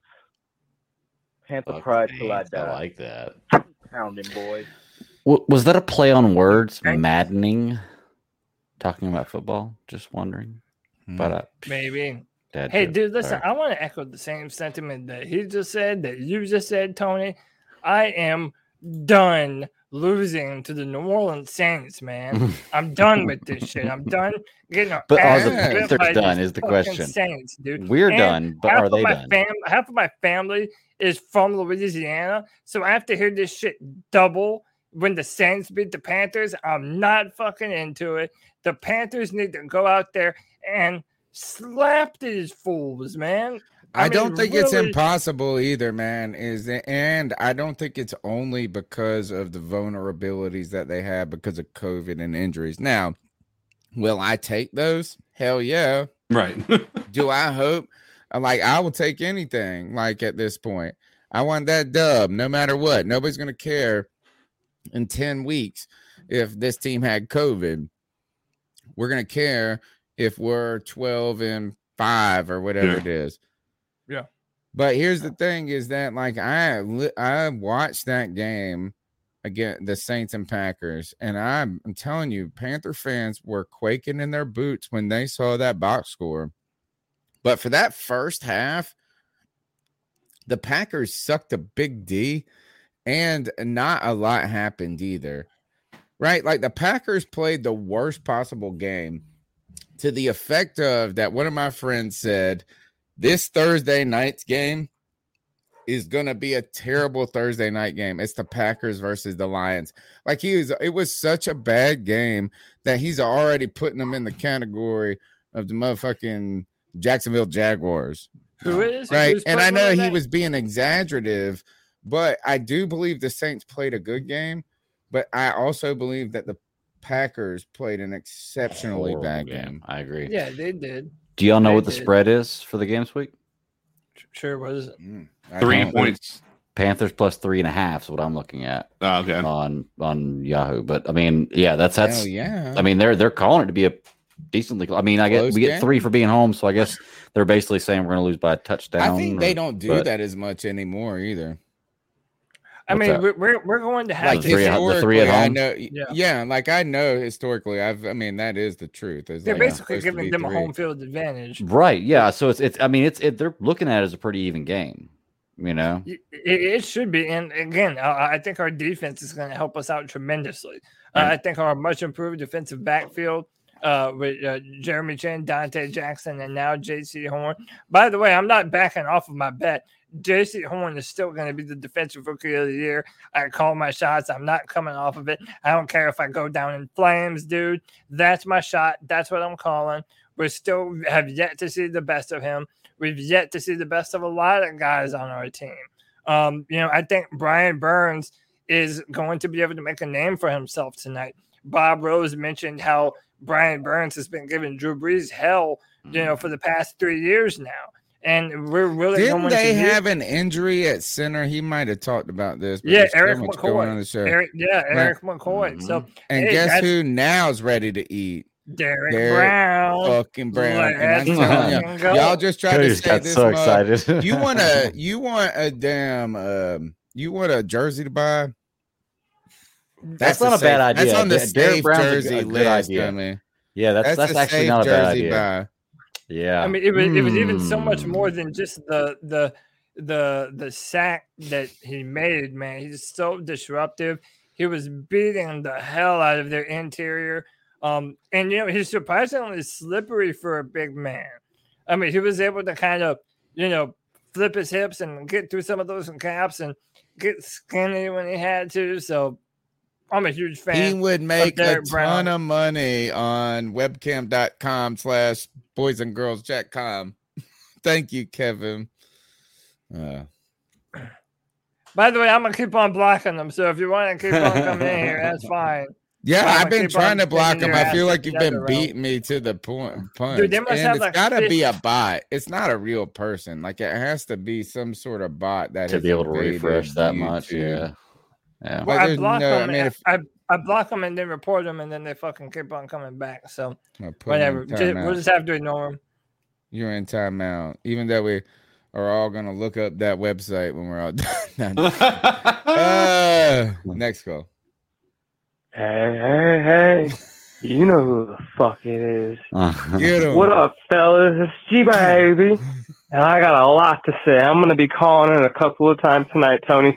Just give me the time of day. I got a lot on my mind. And Greg, it's good having you back on the motherfucking show, G. Thanks, Told you, man. It's They good to missed have you, you on the show. Talk some motherfucking rationale into these motherfuckers, G. good to have, all, have you on the motherfucking show tonight. So I'm gonna be calling back in, and it's gonna be a good night, fellas. We want to know, and we got these bitch ass motherfucking Saints coming to town, and we all know I Let's hate go. motherfucking Saints. I don't think he called back either, which is Hey, by the way, we're at, we're at we're at 99 likes on Yeah, let's get that 100. And r- right now we have more likes than we even have people watching right now. So if by any chance there's even one amongst you that haven't liked the video yet, get us to 100, man. Come on, it's free. We ain't There you for go. They just did it. Bang. Yeah, there we go. I like that shit. And by the way, 101. um, we're on the road to 3,000 subscribers. So if you have not let your friends and family know and other Panther fans that you may know, if you have not let them know about this podcast, well, what are you doing, man? You're having fun listening to this. Let some other Panther fans know about it and help grow Panther Nation so we can continue to keep pounding throughout this entire season. you Oh, it's, go, it's gonna going be up like a stock being squeezed right now, man. You said that and it's gone up to 104. Nice. Aw, Come on, Uh, I like that Um, candlestick. Yeah. I'm Tyler telling you Owens this, and you're gonna want to come back. You're gonna want to come back for some more because each and every week we're gonna have a Carolina Panthers beat reporter on Wednesday. We're gonna do a show. This week we uh we we already got them lined up three weeks in advance. We've got uh, next week we've got Josh Klein. Um, we this week uh, tomorrow night we've got Alan Ulrich from Under the Dome podcast to help us uh, pop out um, a preview for this Saints game. On top of that, Cody and them boys be getting freaky on Fridays with the Oh, Friday yeah. free for all. And we also have had a tremendous response to these uh, Madden simulations. CK, uh, you guys have been putting in the good work.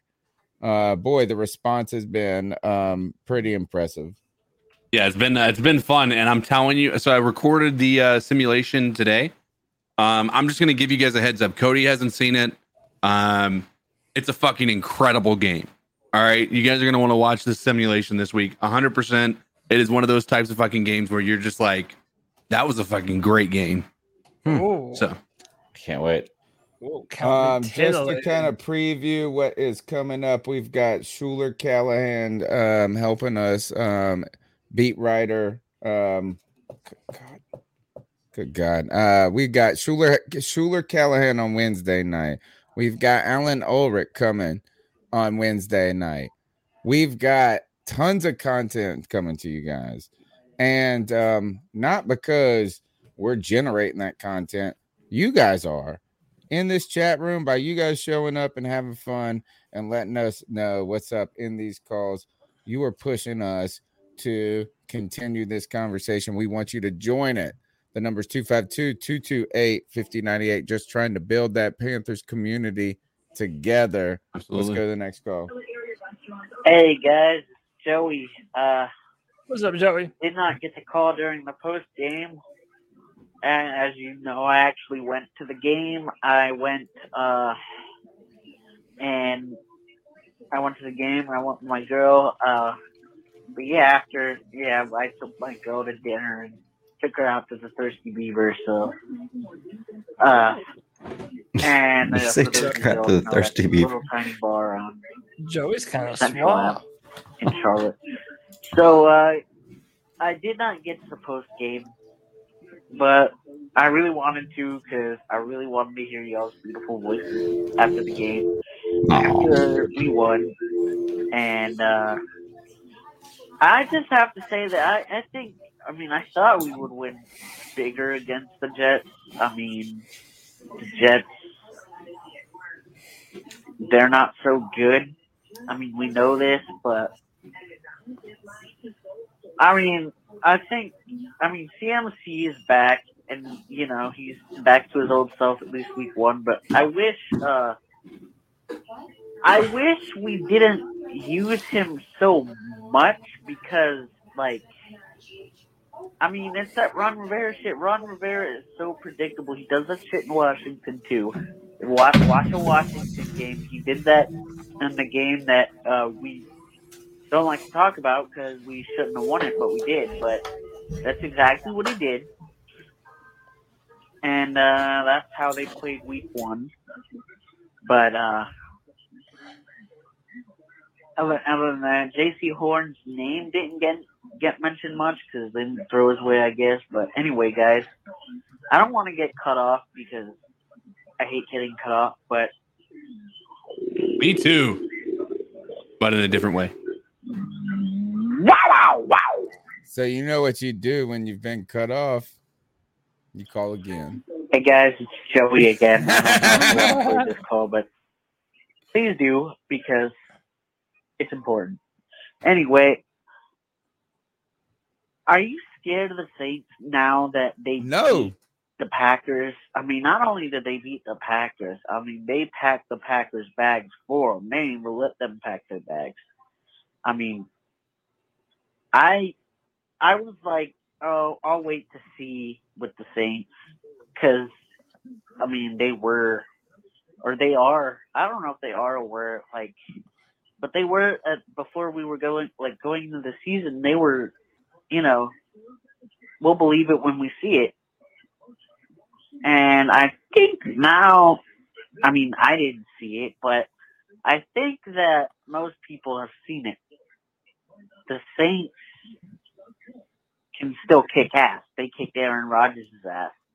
Although I think uh, people say that's on Aaron Rodgers, and I kind of have a conspiracy theory that he did it. He played like shit to uh, get out of Green Bay, so uh, like Green Bay wouldn't try to keep him next year. But uh, that that's just my thinking. But that's yeah, he's being Aaron Rodgers anyway. We don't know. I mean, Jameis Winston's still Jameis Winston. I mean, he could he could be a Panther or a Saint. He could be throwing us the ball. We don't know. But I'm kind of scared of the Saints now. And the way we played, the way our coaching is, we don't adjust. We didn't adjust. We just use CMC like crazy. Our offensive line sucks. Uh, I don't know. I'm not scared of the. I'm I'm now scared of the Saints again, unfortunately. Anyway, guys. Wow! Wow! Wow! So Calls, if fire, comment, Yeah. fire. And you know, if I I don't think that we should be afraid of the Saints because one, fuck the Saints. We're never afraid of their ass. We don't care what the final score is.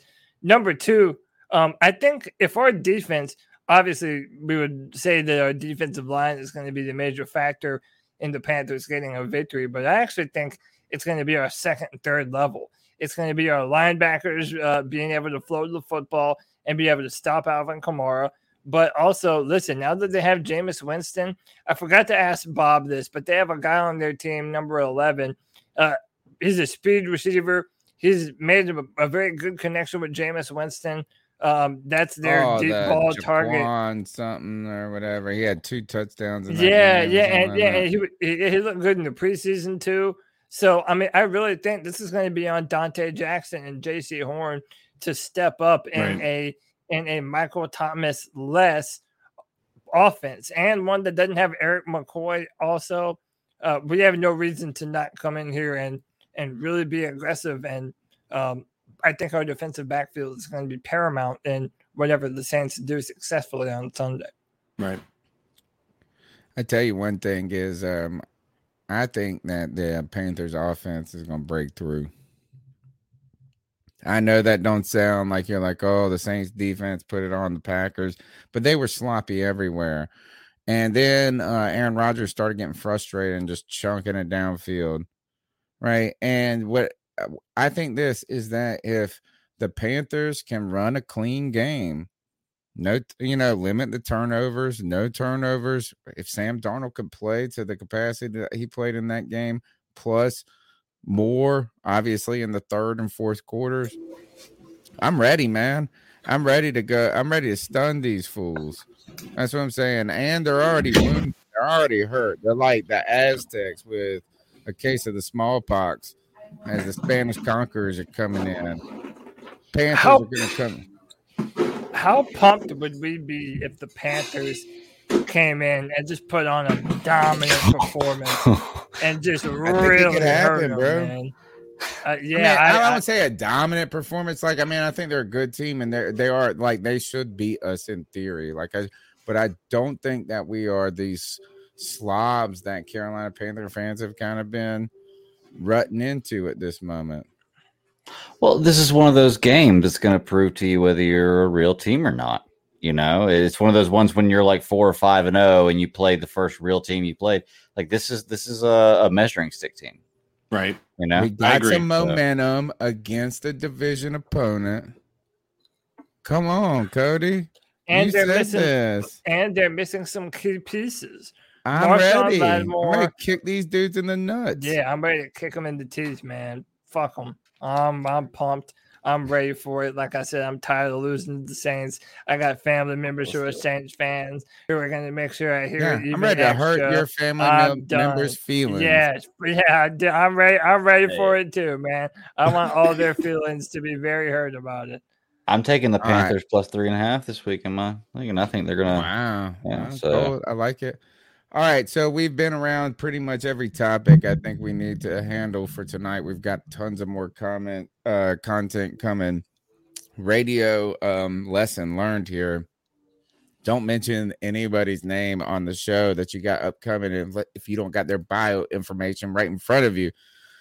Wednesday night, tomorrow night, we got previews with Alan Ulrich from Under the Dome podcast, Schuyler Callihan, who writes for SI Panthers. Sports Illustrated mm-hmm. Panthers is going to help us preview both one, the Saints, one, the Panthers, as we continue to get ready for this first divisional match. On Friday, we've got the Freak for All, aka Free Free Ball, or as you call it, Cody. the Friday free for all. No, listen, we're gonna do our best to keep that uh 100% clean. But listen, that episode, that show, that podcast is for you. You can come on the show. You can talk to me personally. We have a bunch of Panther fans that always come in there and have a great, fantastic conversation about the Panthers. Um, Rashad and Dave from PNP have jumped on with us before. Aaron from Unnecessary Bluntness. Uh, this past Friday, Pat Coltrane came in and hung out for over two hours, just cutting up, having a good old time. Uh, the Friday free for all is fun for all, and you're welcome to join, man. That's your opportunity to be a Panther podcaster of your very own on this very channel every Friday at 7 p.m. And you can talk about whatever Panther topic you want to broach. So come be a Don't part of it and hang out with us. Don't forget, we also drop a Madden simulation where CK and Cody have been accused of being real parts of the game. Not accused, like as in a like it was like, man, it took me a moment to realize this ain't embedded into the game. So you guys are doing great work there. We also have the post game that we're gonna be running 4:30 uh after this week's game it is as long as it's a one o'clock game we'll run it at 430 slash 435 depending on how the game's running uh later at later times and now for the final segment of the show we got to ice some fools up we got to tell some cats to get it together everyone is susceptible everybody is free game the ice up segment is our homage to steve smith and would steve smith hold back Hell no, he wouldn't hold Hell back. no. He would tell someone to ice up, toughen up, to get it together. Who wants to go first? Uh, I'm Then preparing. it's me. I'm looking for- I'm looking for a video. me. Hang on. Then Yeah, it's me. I'm do going first. Then Do it. I'm gonna go after these homies that are rooting for Teddy Bridgewater right now. Do it. And when I Get say 'em. this, is that like I'm not rooting against Teddy Bridgewater. I could care less. But when you miss me with this talk, miss me with these two stats, and you're like, look at Teddy Bridgewater's first game as a Carolina Panther and look at Sam Darnold. And then they'll be like, oh, Sam Darnold checking the ball down. He's checking the ball down. He, you said he can't. That's what you said about Teddy Bridgewater. He's checking the ball down. I think you guys are red right. I think you saw that pic that I that I posted up here of Teddy in that Louisville uniform, and you riding the Teddy BD. Because I tell you this, if you watch that game, Sam Darnold exhibited the arm talent that Teddy Bridgewater just doesn't. And if you can't see that, if you can't see the fact that the potential is higher with the downfield game, then you either stubborn, you racist, you a hater, or you just straight in love with that Teddy B D. And miss me with that talk. Miss me with that talk. Because how about this? Is what happened in that first game. Oh, yeah, Teddy Bridgewater threw one pass to, to, to, uh. but guess what? We got the W. And then they're gonna come back. If you say this, oh well, we didn't have a good defense. I don't care. Look, Teddy Bridgewater had a good game in Denver. I feel like he went and tried to throw it farther and as hard as he could just to prove us wrong, like trying everything he could. And But this is week on, one. man. Just keep in mind. Like it's not like Man. this is. I I- you know, we'll see what uh, an entire season of wear and tear will be, and what an entire season of him, you know, being game planned for and everything by the uh where you know whatever not- defense he's going Yeah. against. My final point in this ice up is this is that half of these fools who are talking about, oh, Teddy Bridgewater this, Teddy Bridgewater that. Y'all were the same people that said told us to stop talking about Cam.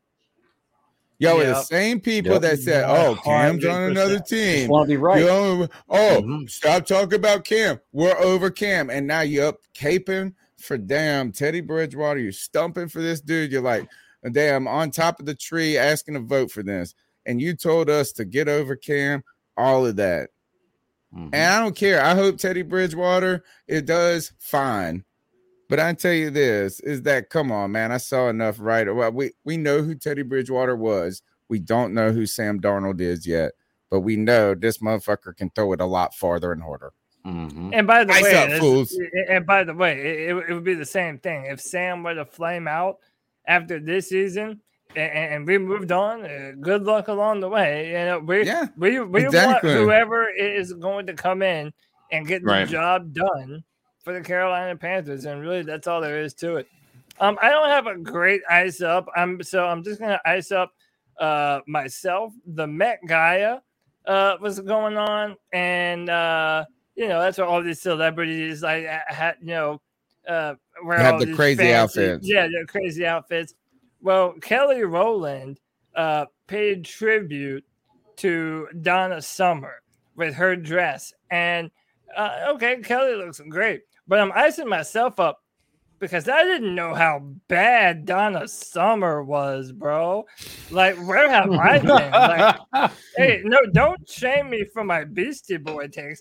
Shame me for not knowing. I will always shame you for those, brother. This woman was my lord, man. It had me looking up Donna Summer. Man, that was a beautiful woman. That was Hmm. and man, and I'm like, I, I, I was stunned that, that I didn't know this. Yeah.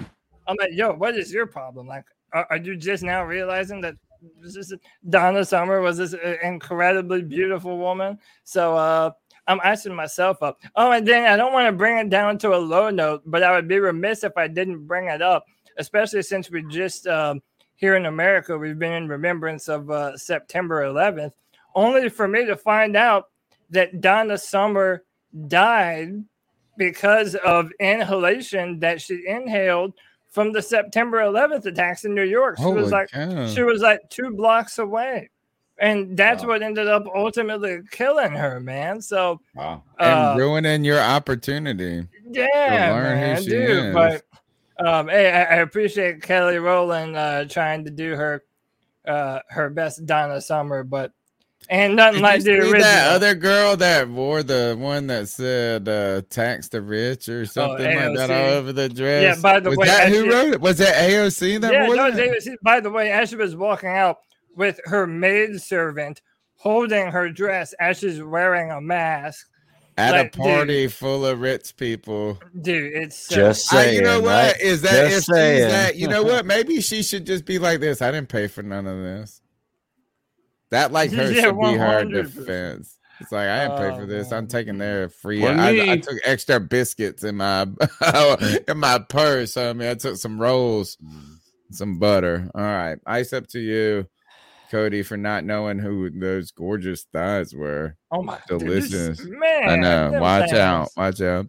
Uh, who's got one for us? Uh, I mine's weak. I can just get it out of the way because I really didn't have one prepared. Uh, so I'll just ice up some low hanging fruit. Ice up the little Lebowski this week, and that's uh, Aaron Rodgers, man.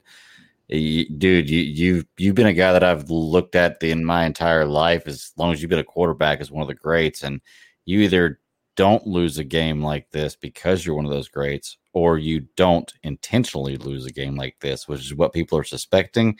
And if that's the route he's going, man, to kind of screw Green Bay and get out of there, which I don't know if it is, that's some Bush League shit right there, man. Like it really is. Like it really, really is. And the, and the fact that you're so rich and you're so famous and so powerful that you can do that, that's even worse, you know? Uh, I'm just not a big fan of it, man. And once again, I don't know if he's does doing seem that. I don't pouty. he's Like we've that, been rooting you know? for. I feel like I've been kind of in his corner. And then Well- you know what it reminds me of is who's the guy that was uh, the wide receiver? He played for the Browns. He was awesome. Then he played for the Patriots, and he had all the drug. They were like Josh uh, Gordon. Josh Gordon, yeah. Yes. Yeah. And I was like, oh man, the NFL's all over him over nothing, this and that. And then like after he gets out, he's like, Yeah, I was taking shots in the locker room and I sold thirty thousand dollars worth of weed a week when in college. And I was like, Yeah. Damn, man, I've been trying to defend you the whole time. Well, the only thing I can say to defend him is, is once again, we're in week one, and the stat I heard today was, and I haven't checked this, so don't quote me on it. Uh, he's he's won four opening or lost four opening games now after this week. Three the three before that, he's gotten to the NFC Championship two times in the Super Bowl once and Yeah, won he's MVP twice. So I mean, but for this This week, new for right daddy now, is I'm icing this guy up. Yeah. So I hear you. And man, is that for somebody who is uh, trying to be experimental with the hair? His shit's like a little yeah, it was weird. And he's Little doing the interviews before Yeah. time. All right. So Did you call uh, as the little Lebowski? Yeah. yeah. I like that. Awesome. I like that. it. I like that. By the way, shout out Uh, 89 J subs for the 199. It says, "Oh, didn't ice up Elflein, no cap." All right. Uh CK, that could be everyone's bud? ice up. I mean, honestly, I think right now it's just a matter of icing up the Atlanta Falcons, bro. Like you, you, you have Always to ice up call. this this entire team Dude, because they suck. let's They let's suck. talk It's about what they did this offseason. They drafted at the position the highest ever in the history of the NFL's drafted tight end in Kyle Pitts instead of a quarterback, which we all know that they're in need of. If they're in a real true rebuild, they needed build, they needed to get a quarterback, and they didn't make that a priority whatsoever. Um, not o- too, yeah. not only that, you trade away Julio Jones, right? And uh, you know that may have been a little bit of Julio Jones involved in that, but all of this, just think about the just the hilarity of what the Atlanta Falcons must be feeling right now. They trade him away, and then they only try to get the ball to Kyle Pitts four times.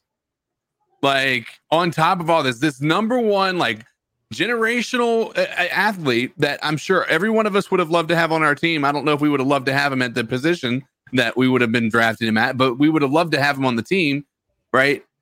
You don't even try to get the ball to him more than you know three or four times. It's just absolutely hy- hysterical. And so ATL, I'm just gonna say the Falcons, the Falcons, ice up because it looks like it might be a long season for you guys.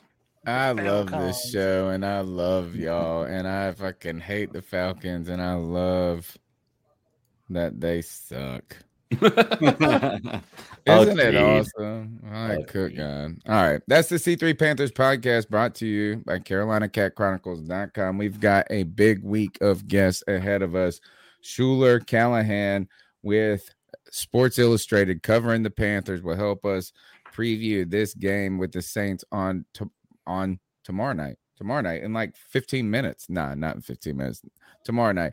Uh, Alan Ulrich with Under the Dome podcast, the Friday free for all, the Madden simulations with the sexiest commentators in the history of the world, the post game show. We need y'all's support by calling into the show at 252 228 5098, smashing the thumbs up button, checking us out on iTunes, TuneIn, Stitcher, wherever y'all get your podcast at an audio version. We syndicate this mess. You can find Cody Lashney on Twitter where at Cody Lack right there in front of me at C O D Y L A C. Um, you can find all of my content uh, for the draft tech uh, website on drafttech.com where I write comments uh, for the first and second round pick for the Carolina Panthers. Uh, me and CK are going to do another Madden simulation dub this week that fans have been loving. So many comments on it. I think both of those videos are over a yeah. thousand views right now. Um, It's like eight minutes, like the first eight hours. It's awesome. yeah, dude, they they they've been killing it, so we're definitely gonna do that more. Uh, and the Friday free from man at 7 p.m. every single Friday, and that's for you, man. I want to hear from you, all the people in the chat room that are always sitting here that are awesome, that make this show what it is. Uh, hey, this is an opportunity for you to come on and be a podcaster just like us. If you want to talk to us about this Panthers team, something going on in the NFL, man, hey, this is your platform to do it every Friday at 7 p.m. on the Friday free for all. Um, and yeah, that's it for your boy, man. I'm ready to slap these pussy ass Saints, Tony. That's Dunn. right. Like right in Sean Payton's baloney lips. Smack 'em put off his our face. Panther, put our virtual whatever mixed reality D on his baloney lips. CK, where can they find your work at? Oh man, you can find me pretty much all social media platforms uh, at Code Dizzle Allen. Um, just be on the lookout, guys. We're gonna do uh, we're gonna do more like we did last time. Cody did the premiere, and I think you guys enjoyed uh, chatting in the chat room as we're watching it together, and and you know for the first time. Um, I'm telling you right now, this this game. Uh, I'm not gonna, you know, I, I'm not telling you that we won, but you know, I'm just gonna put it out there that we we put up a fight, uh, one way or another. You guys are gonna have to see the outcome, um, and uh, it's gonna be worth it, man. It's a beautiful Slap game. those baloney lips. Slap him right off his face. No more baloney for that man. No more baloney. face. Just my no baloney. More, no more warhead lips. Done. Uh, Greg, it's been wonderful seeing you twice in a week. I feel like uh, like you may uh, we might as well be married at this point. I like it, man. I'm down for it. I say yes. So The fans, hey, the fans are happy that, that the bat that is back. I appreciate it, man. The love is great, and you know what? I'm gonna try to make it as much as I can. I want to hop on one of these uh, shows, uh, these Wednesday, Wednesday shows. I want to hop on one of these uh, these uh, simulation game uh, announcements. Yeah, you're welcome about man. So definitely, let's get up and do it. homie. Um, but other than this, you can find me on Fridays uh, live at nine Eastern Standard Time uh, on YouTube. So if you're gonna check out the the uh, free for all show, man, when you get out of there, just kind of roll into this SCS podcast. uh, we talk about movies, TVs, comics. podcast. Yeah, man, and it's actually it's actually modeled after this show. Like it's modeled after this show and another show that I watch. A combination of those two shows modeled after this. So it's just a bunch of friends hanging out, talking about movies, comics, TVs, graph or uh, TV shows, graphic novels, all kinds of fun stuff. Y'all have all been on. It's a really good time. Yeah. Um, we're covering some really good stuff right now.